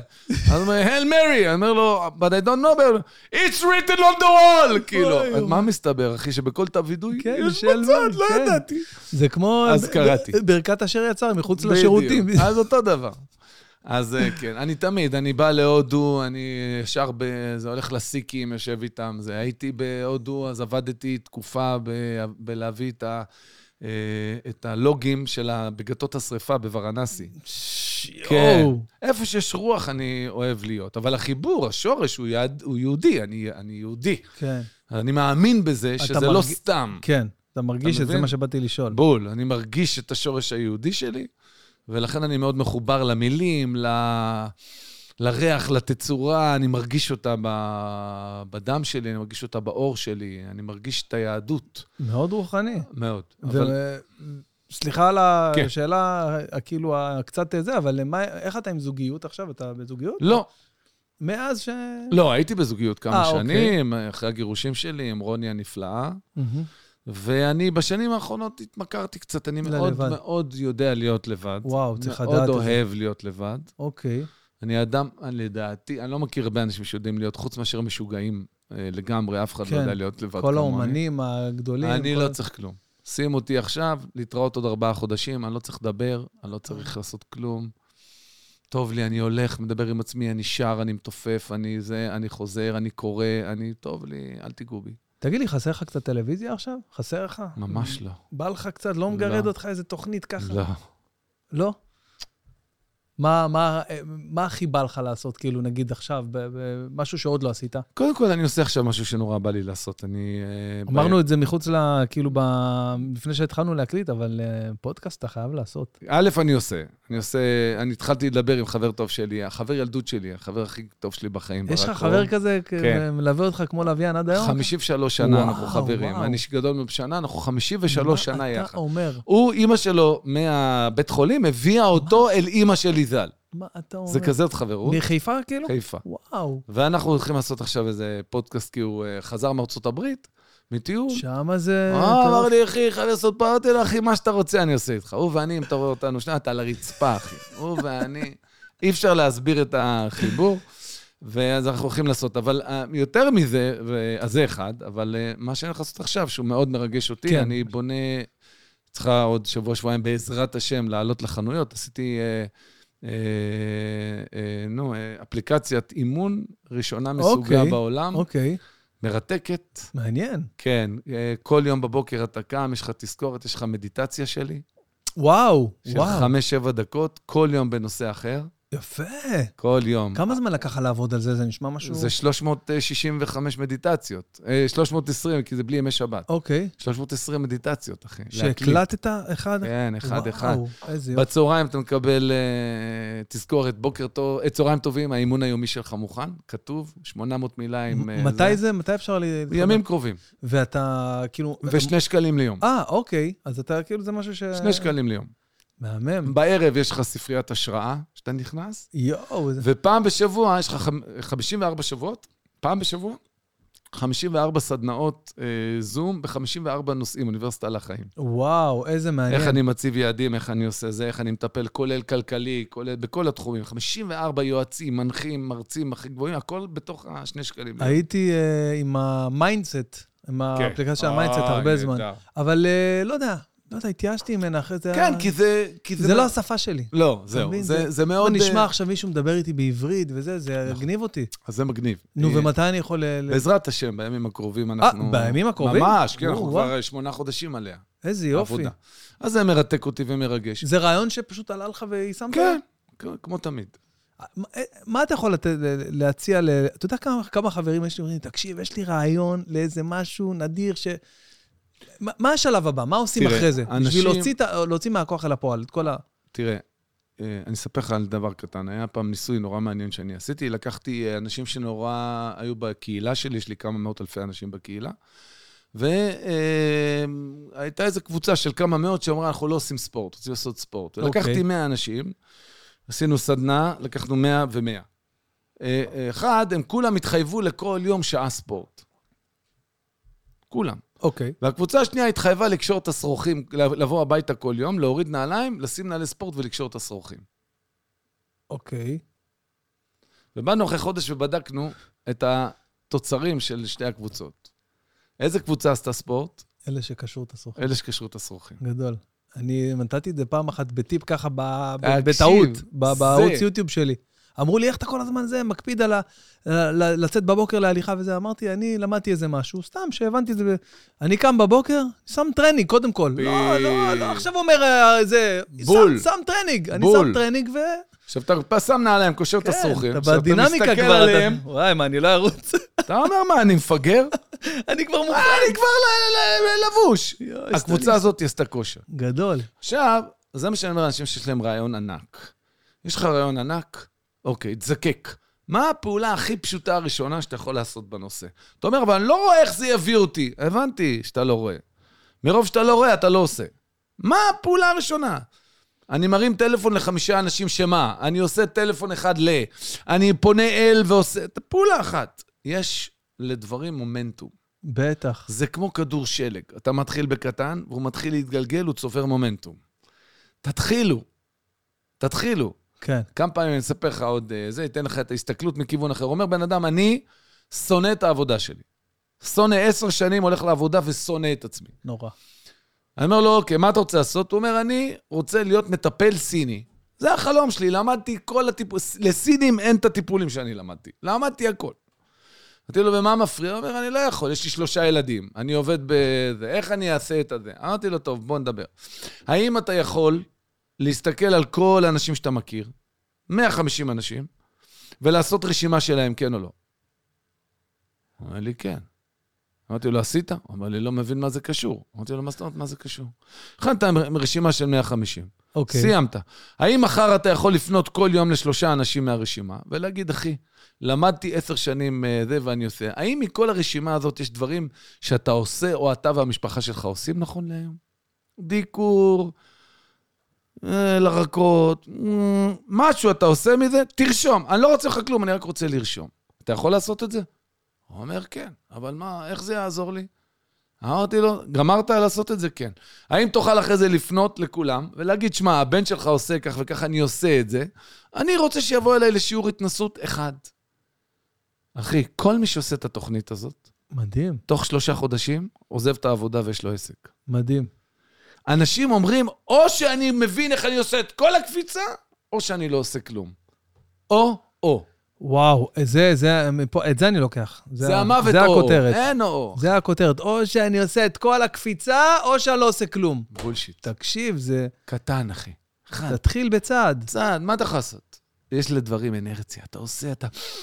אה, אולה, עשיתי, בא לי. אז אתה עושה. אתה מגייס את האנרגיות של עצמך. תענוג. מדהים. אתה יודע, אני... אני, אני חושב עכשיו על סתם משהו שרציתי לעשות הרבה זמן. דיברנו על זה לפני זה, על הפודקאסט הזה. Mm-hmm. ואתה יודע, וחשבתי בראש, ועשיתי תוכניות וחשבונות, ואיך זה, וראיתי כאילו עלויות, כל ה... הגעתי ל-מאתיים אלף שקל, אמרתי, איך אני עושה את זה? מה אני עכשיו? והתחלתי לחשוב, ואז אמרתי, תראה, בלי להיפג... בלי להיפגש איתך. אמרתי, רגע, בוא נחשוב על כל האנשים שאני מכיר. כל האנשים שיצא לי לעבוד איתם, כל האנשים שזה... בול. בוא נפנה אליהם, נגיד להם, אני עושה את זה. אולי אתם רוצים להיות ספונסרים. פניתי לשטיח האדום, אגב, והספונסרים שלנו נתנו לנו שטיחים. פניתי לרוטנברג על האקוסטיקה, וילונות של בדר, ג'ייקוב, רהיטים, הכל. אני אומר לך, השקעתי כסף. לא משלם. אבל הם נתנו לי את הדחיפה. אני רוצה לספר לך סיפור. תקשיב, זה... תראה את מה מורת, תראה. ככה צריך, אחי. חבל, הזמן. אז קודם כל הם נהדרים. ובוא נרים להם רגע. כן, בוא בטח. נגיד ש... בוא נגיד שכל מי שדיברת עליו עכשיו... כל מי שדיברנו שזה... מנץ'. חבל הזמן. תענוג. כל הכבוד. אז אני רוצה... בוא נעשה את זה. בוא נעשה את זה יחד. זה היה... זה החלק של, הפ... של הספונסרים הכי טוב שהיה לנו עד עכשיו. איזה כיף. אז קודם כל, הכיסאות שאתה יושב עליהם... כן. כל... איך הכיסא? טוב, אה? זה וואי. כיסא מיוחד, כיסא אורתופדי, שיש חברה שמביאה אותו לארץ, שנקראת ניגי הרמה ושינוע. זה הכיסא היחיד... זה כיסא שעולה... מלא. מלא בטח. כסף. ומביאים אותו מנורווגיה, הם היחידים, יש להם את הבלעדיות על זה. נורווגים נפלו. אז הביאו לנו כזה מתנה, אז תודה רבה לניגי, הרמה ושינוי, יש להם גם שולחנות מתכווננים. אבל לכן, אני יכול להגיד לך משהו? כן. אתה בולע את הדרך שאתה אומר את השם שלהם. אז נגיד שוב, יש לינקים גם. לא אכפת לי לינקים, אני רוצה שאם אתה אומר לי את השם שלהם, תסתכל עליי. אני רוצה שתכבד אותם במלא. תגיד לי, ניגי, ניגי, הרמה ושינוע, תודה רבה על הכיסאות, איזה חשוב, אני אקפיד על זה מעכשיו. ניגי, הרמה, לא, אתה יודע למה? כי אתה לרגע אחד לא נעים לך. נכון, כאילו שהמאזין, אחי, אני רוצה שתגיד למי שמקשיב לך בפודקאסט, תקשיבו, האנשים האלה אפשרו לי לעשות את הפודקאסט, בא לי להרים להם את החיים. איזה אלוף אתה, אלון! את החיים בא לי להרים להם. ניגי, הרמה ושינוע, ככה בא לי. תודה רבה לניגי, הרמה ושינוע, שיש להם דברים מדהימים. תודה רבה לשטיח האדום, שמלווים אותי מההתחלה. מה, זה שטיחים? שטיחים, איך השטיחים במקום? מה, מדהימים. אתה יודע, השטיחים מאוד יקרים אלה. מה זה? זה יקר, שטיחים. בטח, אבל הזמן. רוטנברג על האקוסטיקה, כל הריח כזה ים של כסף. אני רואה, אתה יודע, כי יש לי ילד, הרי שעושה רב, קניתי הביתה קצת, אני יודע כמה כסף זה עולה. שאל אותו, שאל אותו על רוטנברג, הוא יגיד לך. וואי, וואי, וואי. ויש לנו את אני בוק, אמרתי לך, זה סטארט-אפ ישראלי מדהים שבעצם מחבר בין קוראי ספרים, ואתה יכול להשאיל ספרים אונליין, זה כמו נטפליקס של ספרים. איזה מדהים. אני בוק. אני בוק, זה נקרא, יש אפליקציה, כן, תוריד לי, אני אשלח לך, בוודאי. אני בוק. ושליש גן עדן, אתר ההיכרויות, שליש גן עדן שמלווה אותנו. אחי, יש לך פה אח. אין לו לא שליש, ולא רבע, ולא שמינית, ואתה זה, תגיד לשליש גן עדן, שיעשו לנו רבע חיבור, מה כבר ביקשנו? אז בוא נפנה למנכ"ל של שליש גן עדן, המייסד, הבעלים, אסף נבון, נגיד לו, אסף, יש לי פה בחור, יפה תואר. אני פונה לך, אסף. יפה תואר. חמישים וארבע, שמור כמו תינוק, אחי, שוחק כל יום. ילד בנפשו. אני מה ביקשתי? משהו, איזה גרושה חמודה. ילדים לא בני שנתיים. אבל אני, אני חייב כן. ל, ל, לשים כוכבית, לא יודע אם זה, שזה, האתר עצמו הוא כבר, הוא התפרס על כל, כן, השליש כן. גן עדן כבר על כל האוכלוסייה, כן. אבל, אבל אתה לא מת, יודע אם לסקנות. לא, לא, לא סקנות, הוא, הספציאליטה שלו זה, זה הציבור הדתי לייט, כאילו אפשר להגיד. אני אי פעם אמרתי, ש... תביא אחת עם כיפה, אמרתי משהו. שוויס קל, מה קרה? מה אמרנו? שוויס קל, מה אמרנו? שוויסון. טוב, לפני שנגיע... שוויס גל! תראה את האיש הזה. לפני שנגיע לשאלה של תום, יש לנו שאלות באינסטגרם. קדימה, גו. אז העליתי תמונה שלך ושכחתי לתייג, אני מצטער על זה. תתייג. כן, אני אתייג אותך פעם הבאה, ובוא נראה, רגע שנייה זה לא זה, ובוא נראה מה שאלו אותנו. וואו, פרינס. איפה? אה, פרינס, בטח. אני מאוד אוהב את פרינס. הנה. בואו נראה מה שאלו אותנו. טוב, טוב, אז יש פה כמה שאלות. עינת גולן שואלת כמה הוא מתגעגע אליי מאחד עד עשר. עינתי, אתה יודע מי זאת עינת גולן? בוודאי שאני יודע, אלופת העולם. אחת מאלופות היקום. וואו, וואו, וואו. יחסי ציבור אינסטגרם ליווי, סיפורים עניינים. אני אביא אותה לפודקאסט, אני אביא אותה גם. עינת מעניינת מאוד מאוד מאוד. עינת היא געגוע גדול ואהבה וחיבוקים. עוד שאלה, עוד שאלה. אני שואל את זה. מה, מה? למה הוא לא עושה השתלת שיער בטורקיה? כן, למה הוא לא עושה השתלת שיער? אין אזור תורם. תודה. לא, האמת, טוב לי. טוב לך, וואלה, תאמין לי, זה מתאים לך, זה נראה לך, זה פסון. אני אספר לך את הסיפור, אבל איך נהייתי... זה ארז שרביט הגדול. ארז שרביט? גוזר מספר אחד בארץ. הגוזר? מי זה? הוא גוזר על. אוקיי, גוזר על. אז עוד בחיפה הוא די, שהוא עבר לתל אביב. ואני הייתי מלווה. כבר בין שלושים הייתי מלווה. אוקיי, זה סידורים. והייתי בא, אומר לו, ארז, כל פעם תעשה טובה, תמצא לי זווית טובה. ויום אחד אין לו כוח אליי. באתי, אמרתי לו, ארז, תמצא לי איך אני... הוא אמר לי, אתה... סומך עליי? אתה סומך עליי? כן, אמרתי לו, יש לי בשבילך תספור. אמרתי לו, תביא! לקחת זה. הוריד לך גל. עכשיו שתבין, אחי, אני מדבר איתך לפני עשרים וארבע, עשרים וחמש, אולי אפילו יותר, עשרים ושש. אחי, הקרח היחידי במדינה, בעולם, היה קוז'ק. וואו, וואו. לא היו קרחים, לא היה כזה דבר. אני, ולא היה ברירה, הוא עשה לי ככה, ואני אמרתי, אני רוצח אותו. אני רוצח אותו. אבל פתאום גילית את עצמך. ירדתי החוצה מהמספרה, כולם אומרים לי, בוא, לא, איך יפה לך. זהו. ומאז שמרת. כן, מאז, כן. שאלות. עוד שאלה, טטטה, זה ראינו. מי האישיות הכי גדולה, כנראה הוא כתב בו, שאימנת אי פעם? וואה, עבדתי עם ראשי מדינות. ראשי מדינות? כן. עבדתי עם נשיאים, עבדתי עם... ראשים ומובילים ומנכ"לים של החברות הכי גדולות בעולם. יש לי זכות מאוד מאוד גדולה באמת לעבוד, אבל האישה או האדם שאני הכי, בעיניי הכי גאה, זה לפני הרבה מאוד שנים. אוקיי. היא הרימה לי טלפון וסיפרה לי שהילדה שלה בת ה-שלוש עשרה היא מסרטן דם מאוד מאוד קשה. בדיוק יצאה משפחה חורגת והיא רוצה שאני אאמן אותה. אוקיי. והגיעה ילדה מקומטת כולה. שרופה לגמרי, כי מהפעמים שהגוף שלה דחה, היא נשרפה, הייתה בכזה גובה, ילדה בת שלוש עשרה כזה גובה, מקומטת. ואז אמרתי לה, למה באת? ואמרה, אני רוצה שתיתן לי משימות. במשפחה חורגת, העניין שתיתן משימות, כאילו. אוקיי. ואמרתי לה, הנה משימה מספר אחד, תתיישרי. והאימא כמעט התעלפה, והיא התחילה לעשות, ממש שמעו, עד שהיא התיישרה והסתכלה עליי. ו- ואמרתי לה, האמא אגב התעלפה. די. התעלפה. האמא אמרה, לא ראיתי את הילדה שלי ישרה שלוש שנים. אז uh, אמרתי לה, למה לא התיישרת עד היום? והיא אמרה לי, כי אף אחד לא אמר לי להתיישר. יואו!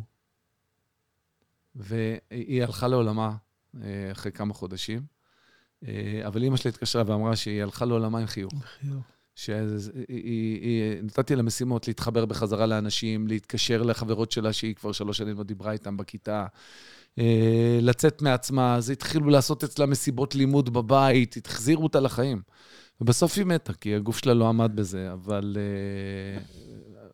ראשי מדינות, אומנים, אין כמעט מישהו באומנות שאתה לא חושב עליו שלא עבדתי איתו בצורה כזו או אחרת. באמת? כן.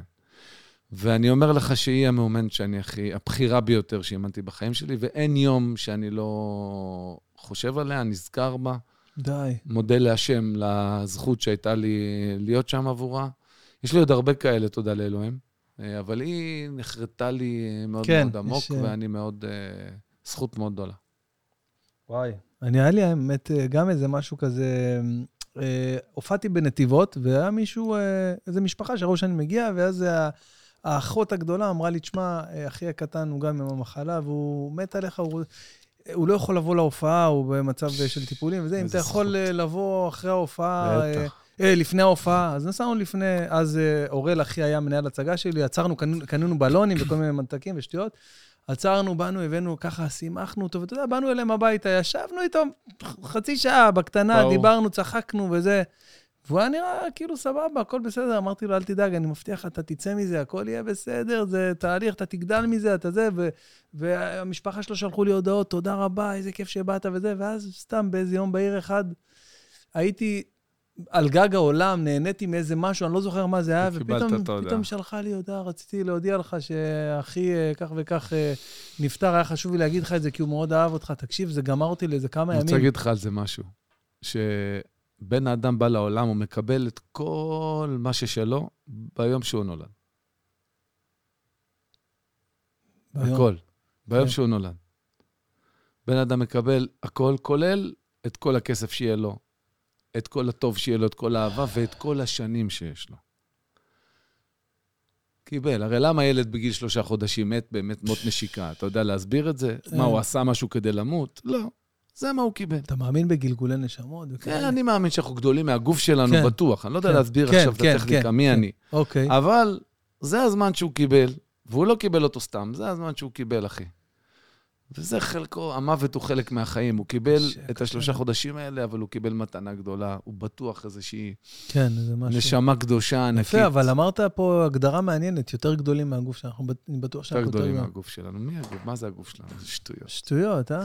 ואם אתה נכנס לאיזה פרופורציה, אתה אומר, מה, יאללה. זה אהב אותך, אחי, כסף קטן. עוד ליאור אזולאי שואל, איך העברת את כל השנה של הקורונה בהתחלה? מה הכוונה בהתחלה? איך העברת? לא, אה, איך בהתחלה של הקורונה, כאילו? מאוד קשה. כן, היה קשה. היה לי כיף, כאילו, השקט, רמי ואני טיילנו כל יום, קרא הפרה, היה איזה בית קפה שפתח מאחורה ונתן לנו כוסות קפה. לא נלשין, בלי שמות, אבל היה... לא חשוב שמות. אבל מהר מאוד התחלתי להבין ש... עשית איזה אדפטציה? עשית איזה זומי, משהו? עד שעשיתי אדפטציה, ועד שהבנו, כמעט פשעתי רגע. מה אתה אומר? גם אני לקח לי איזה... לא פשעתי רגע, אבל חטפתי מכה עסקית מאוד גדולה. לקח לנו הרבה מאוד זמן להבין איפה אנחנו נמצאים. היה קשה. כל השנתיים האלה, אני טוען שאנחנו עוד לא מבינים, כאילו, זה חתיכת טראומה שהאנושות קיבלה. אוקיי, ומה אתה חושב, התחזית שלך אופטימית לגבי מה שיהיה? כן, כי אני חושב שהאנושות חזקה. אוקיי, אנחנו לקראת הסוף שלה. לדעתי, כן. בייחוד יש איזו ריאליזציה. אוקיי. שזהו, שזה החיים, שצריך לנוע קדימה. מתו לפני ומתו אחרי. אתה תראה, עם כל הכאב הגדול, אתה תראה, אם אתה תראה, יש בנטפליקס, אתה כל זה, מלחמת העולם השנייה. כן, אני כל הזמן רואה. אני רואה את כל זה, זה מה שאני חולה על זה. נו, אתה מבין? יש לך קרב אחד, מתו שש מאות ארבעים ושתיים אלף איש. נכון. תמיד האנושות נתקלת בפני אתגרים כאלה ואחרים, ובסוף היא מבינה שהיא נעה קדימה. הרי מה ההבדל הפעם? התקשורת. שיש כזאת תקשורת שכולנו היינו כל שנייה מחוברים, אבל אם זה היה לפני חמישים שנה... אף אחד לא יודע. מי היה יודע, אחי? הילד היה חולה, אמא שלו הייתה נתת לו כף, הלך לבית ספר אידיוט. אני בעצמי חושב שהיה לי קורונה לא מוסדית לפני איזה שלושה שבועות. אני מעריך שכולנו פחות או יותר ראינו עם קורונה. היה לך? עבר? לא. יודע. על פי הידוע לי, לא. לא, יודע. אתה יודע, אני עליתי על סטארט-אפ. לא נבדקת, לא נדבקת. ברור. בבקשה. מה לא ברור? מה אתה אומר על זה, תום? לא נבדקת, לא נדבקת. אני לא יודע, קשה לי עם הדברים האלה. תום עשה את החיסון השני, חודשיים בבית, לא צריך לצאת, אבל איך היה לך? ריסק אותי, ריסק אותי. אבל אחרי זה הקורונה... אני כלום, אני תביא חיסונים, עשיתי שלושה, יש לך עוד אחד, אני אקח גם בשבילך. אין לי בעיה. יש פה שאלה שאני חייב, אני עוד מעט נגיע לטוב, אבל מישהו פה שואל, למה שלא תלך לאמן את חדר... רגע שנייה, קפץ לי. תקרא קודם בראש. לא, למה שלא, אה, למה שלא תלך למן את חדר הלבשה של ביתר ירושלים? או, עשיתי את זה אגב לא מעט, עבדתי עם קבוצות כדורגל. כאן כמה וכמה, עבדתי עם כמה. נכון, זה מגניב האמת, אין לי זמן לזה ולא הגעתי לזה הרבה בחיים, אבל עשיתי לפעמים. שיינמן היה לו את מכבי הרצליה. כן, שיינמן. אה, זימנתי את מכבי הרצליה פעם. אתה יודע ש... בחוץ לארץ, בפריימר ליג, כן, אין כזה דבר שאין מאמן. זה לפני המאמן בכלל. הקואוצ' הפסיכולוג, זה לפני בכלל המאמן. פה בארץ המאמן חושב שהוא יודע לאמן מנטלית. הוא לא יודע לאמן מנטלית. זה בדיוק ההפך מלאמן מנטלית. ההפוך. גם הוא לא מבין, הוא לא יכול לבוא נקי מול השחקן. הוא מלא אינטרסים מולו. השחקן צריך אותו כדי לעלות למגרש. מערכת היחסים אינה מאפשרת אימון. וואו. מנטלי. אינה מאפשרת, זה לא בנוי ככה. בהמשך לשאלה הקודמת, יש מישהו שחלום לאמן אותו? שעוד לא הגעת וזה ועשית? אני חושב שחוץ מאילון מאסק. וואו, איזה מעניין. רק אילון מאסק. אבל אני לא רוצה לאמן אותו, אני רוצה להתאמן אצלו. אני רוצה לשבת לו על הברכיים ושרק יגיד לי דברים. הלחש לי באוצן דברים. הוא והיור של הסינים, איך זה נקרא, שמוכרים באינטרנט, הסינים. מה, אמזון? לא אמזון, זה, AliExpress. אלי בבא, AliExpress. כן, AliExpress. AliExpress קוראים? כן, כן. הוא, איך קוראים לו? ההוא. הסיני. הסיני, כן. זה גם, אני רוצה שלא על הברכיים, שכל יום ידבר, אני רוצה להקשיב. אז אין לי כל כך רצון לאמן מישהו, יש לי יותר רצון ללמוד. אתה קולט שאלון מאסק, יש לו כאילו... תוכנית, תוכנית חלל כתחביב. תחביב, אחי. עכשיו האיש, כאילו עכשיו שואלים אותו, זה נורא יפה, ראיתי איזה רעיון, הוא אומר, איך ניישב את מאדים? הוא אומר, זה לא בעיה. כל מה שצריך, אתה שומע, זה להפשיר את הכתבים שם. אז הוא אומר לו, איך אתה רוצה לעשות את זה? אז הוא אומר לו, זה לא בעיה, הדרך הפשוטה ביותר, פצצות אטום על הכתבים. אז מסתכל עליו, הרעיון אומר לו, אתה יודע שאתה הווילן, נכון? בסרטים המפחידים. כאילו, אתה... הוא בא לי לשבת לו על הברכיים ורק ללמוד, רק להקשיב. רגע, בתחילת הפודקאסט אמרת לי שמה שאתה רוצה אתה עושה, למה שלא תכיר אותו? סיפור ארוך, פעם אני אספר לך. לא, למה היה לך את זה? לא, יש לי, עם כולם יש לי משהו, גם עם אילון היה לי איזשהו קשר. בוא נגיד ככה, אם היית מקבל את ההצעה, אז כבר אילון היה כבר עובר אצלך כמה אימונים. זה כבר ברור, זה ברור. ברור, זה לא היה, נו אז מי, איך קוראים לו? טוני רובינס. מה אתה חושב על טוני רובינס? שהוא חמוד, הוא רוקסטאר. הוא רוקסטאר. רוקסטאר. טוני רובינס הוא רוקסטאר, הוא לא מאמן. אבל שהוא מנהל אינטראקציה. אבל שהוא מנהל אינטראקציה שהיינו קטנים פעם. אבל הוא גאון, הייתי אצלו בכל... חמוד, חמוד. יש לי תמונה איתו. הוא רוקסטאר, אחי. הוא רוקסטאר, חד משמעי. תראה איזה יופי, אבל יצאנו. הוא האיש הכי שגור. מה? הוא האיש הכי מה? הכי שגור על פיו. האיש שגור על פיו. הוא יודע לדבר את עצמו מאוד מאוד טוב. אבל תשמע, גם איתך שישבתי עכשיו, אתה מדבר וזה, אני רואה שאתה, אתה מדבר לפני שאתה חושב, כאילו אתה כל כך יודע מה, כאילו אתה מדבר מתוך אינטואיציה, כאילו מתוך אינסטינקט כזה, אני לא יודע... אז זה משהו שאתה חושב שיש למאמנים, שאין לאנשים, שכאילו זה משהו מולד, הכוונה? לא יודע, אבל זה, אתה יודע. התנסות בסוף ברמות גבוהות. תשמע, מהניסיון שלי במה שאני עושה, כן. כשאני מתחיל לדבר ומפסיק לחשוב ונכנס לאיזה לופ, זה בסוף משכנע את הבן אדם. כן. כנראה שזה כנות, כנראה שזה... כנות, לא, לא, לא, לא כנראה. אתה אומר מה שאתה אומר. כנות, כנות. שאתה שוכח את ה... משאיר מאחורה את, ה... את הנסיבות של הדבר, והופך להיות הדבר. ולפעמים אתה מדבר שטויות, ולפעמים אתה אומר דברים שזה... לא רלוונטי. אבל המסר עבר. אנחנו כולנו מדברים שטויות, כתפיסת עולם. כולנו מדברים שטויות. ברור. שאלה אם יש לך אהבה ואמת בתוך הדברים, אבל כולנו מדברים שטויות. אתה יכול לזהות משיחה של כמה דקות בן אדם אם הוא אמיתי או סתם חרטט אותך? כמה שניות, כן. כן, כמה דקות דיברת עם בן אדם. כמה שניות, כן. כמה שניות? אני לא צריך שתפתח את הפה. אתה רואה על העיניים של בן אדם? אני רואה על הטוויצ'ינג שלך, על השנייה. האם אתה בא אליי נקי, או אתה... מה זה, הדבר הכי חשוב בעסקים, כאילו. כן. אתה, אתה רוצה להגיד לי, עכשיו אתה יושב עם uh, מנכ"ל כלל, סתם זרקתי, אתה יכול לשבת, אתה, רוצה, אתה יכול לראות על זה אם הוא, אם הוא איתך או לא? למה משלמים לי? על היכולת הזאת. זה משהו שאתה יכול להעביר לאנשים? כן. ללמד? ללמד. כן, כל אחד על פי בסוף, אתה יודע. ברמה של לקרוא שפת גוף, כאילו, או ברמה של אינטואיציה? אינטואיציה. איך עושים? יש כלים לכל דבר, שהם פלטפורמה. אתה בסוף תביא את עצמך לתוך הדבר הזה. אבל האם לתת לך פלטפורמה כיצד לעשות את זה, התשובה היא כן. וכל אחד על פי הגישה שלו, כמה זמן ייקח לו, כמה הוא... אבל הפלטפורמה קיימת. קיימת.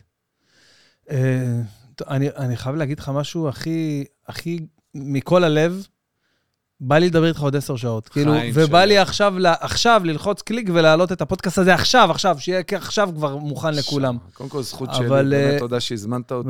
ותודה רבה לך שנהנית ב... תודה, היה קצת, תודה, תעסוק וקצת להתכתב איתך, אבל ראית, לא ויתרתי. לא. לא ויתרתי, שלחתי לך, לא מתבייש. אני זה, אמרתי, אני חייב אותו. נכון. ונעבור לחלק הכי חשוב בפודקאסט, השאלה של תום. תום, בבקשה. דבר איתנו, תום. אני החלק הכי חשוב. תלחץ שם על איזה משהו, השאלה של תום. יש לך שם בפיידרים. אני אמצא לך. לא, צריך להרים את הפיידר הכי ימני. בוא נראה מה יוצא. תרים את הפיידר הכי ימני. אני לוחץ, אני לא יודע מה זה. לא, לא. זה לא טוב. לא, אחי, לא רע, לא נכון, זה אנדרסטייטמנט מעניין. רגע, ועכשיו, לשאלה של תום. יצא לי... כן. לא מפחדים מכישלונות. זה טוב. אז השאלה של תום. כן. תראה, אני מזדהה עם הרבה דברים שאתה אומר, ואני אדבר על משהו ספציפי. נגיד, דיברת על חינוך הילדים שלך, ולא רק, זה איזה משהו ש... עבר הרבה בדברים שאתה אומר. שהאדם הציני היה קורא לזה להתנער מאחריות. זאת אומרת, אתה אומר, עכשיו, אני עושה את זה בעצמי, ואני מאמין שאני לא מתנער מאחריות, אבל לפעמים אני מוכיח לעצמי שאני מתנער מאחריות. כן. אתה אולי עם הניסיון שלך יודע להבין מתי אתה מתנער מאחריות, ומתי לא? כן. תום, שאלה פצצה, אני חייב לו. שאלה פצצה, תום, סחטן. א', זה נכון לכל תחומי החיים, תום. תמיד שאנשים מחפשים ממני, או הם שואלים אותי, האם יש את המודל או מדד האולטימטיבי כדי להבין, האם, הבנת? האם אני מתנער, או האם אני זה. זה כמו, אני אקח את זה דווקא למקום אחר, לא דווקא, אני אקח את זה למקום אחר שמבהיר את זה, אומר בן האדם, צריך, נורא חשוב להיות נחוש, נכון? אבל אומר בן האדם, אני יצאתי בדרך לאיזשהו מקום בנחישות גדולה, ואני מגלה באמצע הדרך שזה לא, לא טוב לי המקום הזה. חשבתי שהוא יהיה לי טוב, הוא לא טוב לי. מה אתה עושה עכשיו? אני אומר לבן האדם, אם לא טוב לך, אז תשנה כיוון. איפה עובר זה שאולי לא פשוט לך, ואתה מוותר לעצמך, ואתה לא נחוש. אתה צריך להמשיך. ואני אומר לבני אדם, על אם היה כזה, אתה יודע, לא יודע איך לקרוא לזה, איזושהי מבחנה שאומרת, האם אתה בדיוק ככה או בדיוק ככה, אז כנראה העולם היה מושלם. לא, זה שיחה שאתה חייב, אתה צריך ללמוד להיות בשיחה עם עצמך, ולשאול את עצמך, האם אני מתנער פה מאחריות, או שאני נותן מרחב. וככל שאתה שואל את עצמך יותר פעמים את הדבר הזה, וגם לפעמים שואל אדם חכם לך, לקבל רגע פרספקטיבה חיצונית לעצמך, אתה לאט לאט לומד להכיר את המנעד שלך. מתי אתה הולך מתוך האמת שלך, ומתי אתה מתנער מעצמך קצת. האם יש תשובה חד משמעית לזה? לא. אבל ככל שאתה משוחח עם עצמך יותר, ויותר שואל את עצמך את השאלה הזאת, ומוכן לנשום לתוכה, ואפילו לעשות מדיטציה על זה בערב, להגיד, אני עושה מדיטציה על זה, או לוקח נשימות, ושואל את עצמי את השאלה. מה עולה שם? וככל שאתה מוכן יותר לשאול בן אדם שהוא חכם לך, מה אתה אומר על המקום הזה? לא אומר שהוא צודק, אומר עוד נקודת מבט. אגב, זה דבר נורא חשוב לדעת, לשאול את מי בחיים. וואו, נכון. וואו, הכי חשוב. תדע את מי אתה שואל. וואו, זה כל כך נכון. אני לדוגמה אומר לאנשים, יש לך רעיון גדול, אל תספר אותו. ממש. כי איך שאתה מספר אותו, כל הסביבה שלך תוריד אותך. אגב, לא מעצמה. לא כי הם נגדך, משלהם. אתה בא לאמא שלך, אמא, יש לי רעיון לעשות סטארט-אפ כזה. זה לא נראה לי הזמן הנכון. מה, היא סטארט-אפיסטית, אחי? מה אתה שואל אותה? האישה עבדה בנעמת עד יומה האחרון בחייה. מה יודעת? עזוב אותה. מתי תשתף? שעשית כבר איקס פעולות. שאתה כבר בטוח במקומות שלך. אבל נעזוב את זה. מה שאמרת הוא נכון, וזה לאט לאט. אגב, אני אומר לך, בינינו, כאשר אתה מוותר לעצמך, אתה יודע שוויתרת על עצמך. לרוב. אתה יודע איפה עובר הרף בין אני מאפשר לבין איפה אני מוותר. במקומות שלו, מדיטייט on it. תעשה מדיטציה. וואלה, לך, זה עוזר באמת? אתה חושב ככה, אתה מתרכז, אתה... באמת? זה משהו שגילית לאחרונה, או שתמיד היית עושה? לא, תמיד. תמיד היית עושה מדיטציה? מי לימד אותך לעשות מדיטציה? אף אחד. מה, נו באמת, מה, ישבת עם עצמך, פתאום אמרת... לא, אני לא עושה עום, אני תמיד ידעתי, בכלל שאני מאוד אוהב את חברת עצמי. אוקיי. אז מצאתי את עצמי הרבה פעמים. מתכנס וחושב... נכון, הולך רגע אחד, ואני שוחק כל יום. אוקיי. אז אתה לא יכול לשחות בלי ש... בהתחלה כל המחשבות מוצפות, כי אתה שומע את המים, והמחשבות באות, ואז לאט לאט הן מתנקזות. וואו. ואז הן נעלמות, ואז פתאום מופיעה איזו שאלה או מחשבה, והיא נקייה נורא בתוך המרחב. אז לא מלעשות, אלא הרבה מרחבים מדיטטיביים יש בחיים שלי, מעצם איך שאני חי. אני, כל הרעיונות הכי גדולים שלי עולים לי באמבטיה. בול. המים ככה על הראש. נכון. נותן לי את ה... נכון. בול, זה מדיטציה, אחי. אתה לא צריך להגיד אום בשביל זה, אלא ליצור מרחבים מדיטטיביים. להגיד, אני שם רגע מוזיקה והולך. להגיד, אני שם, עושה מקלחת כזאת, בזה. אני הולך לשחות. אני עוזב את הכל, הולך לים. זה מרחבים מדיטטיביים. יואו, זה, זה קטע. כן, נורא חשוב. זה משהו שאתה עושה... זה הפעולה הכי אפקטיבית שתעשה בחיים שלך. תגיד, בבוקר אני שומע עכשיו הרבה המלצות על, נגיד, לא לפתוח את הבוקר עם טלפון. כאילו להיות, כאילו כמה... זה שעה וזה... נו, טוב. לא, זה משהו שאתה... לא. ותזונה, איך אתה עם תזונה?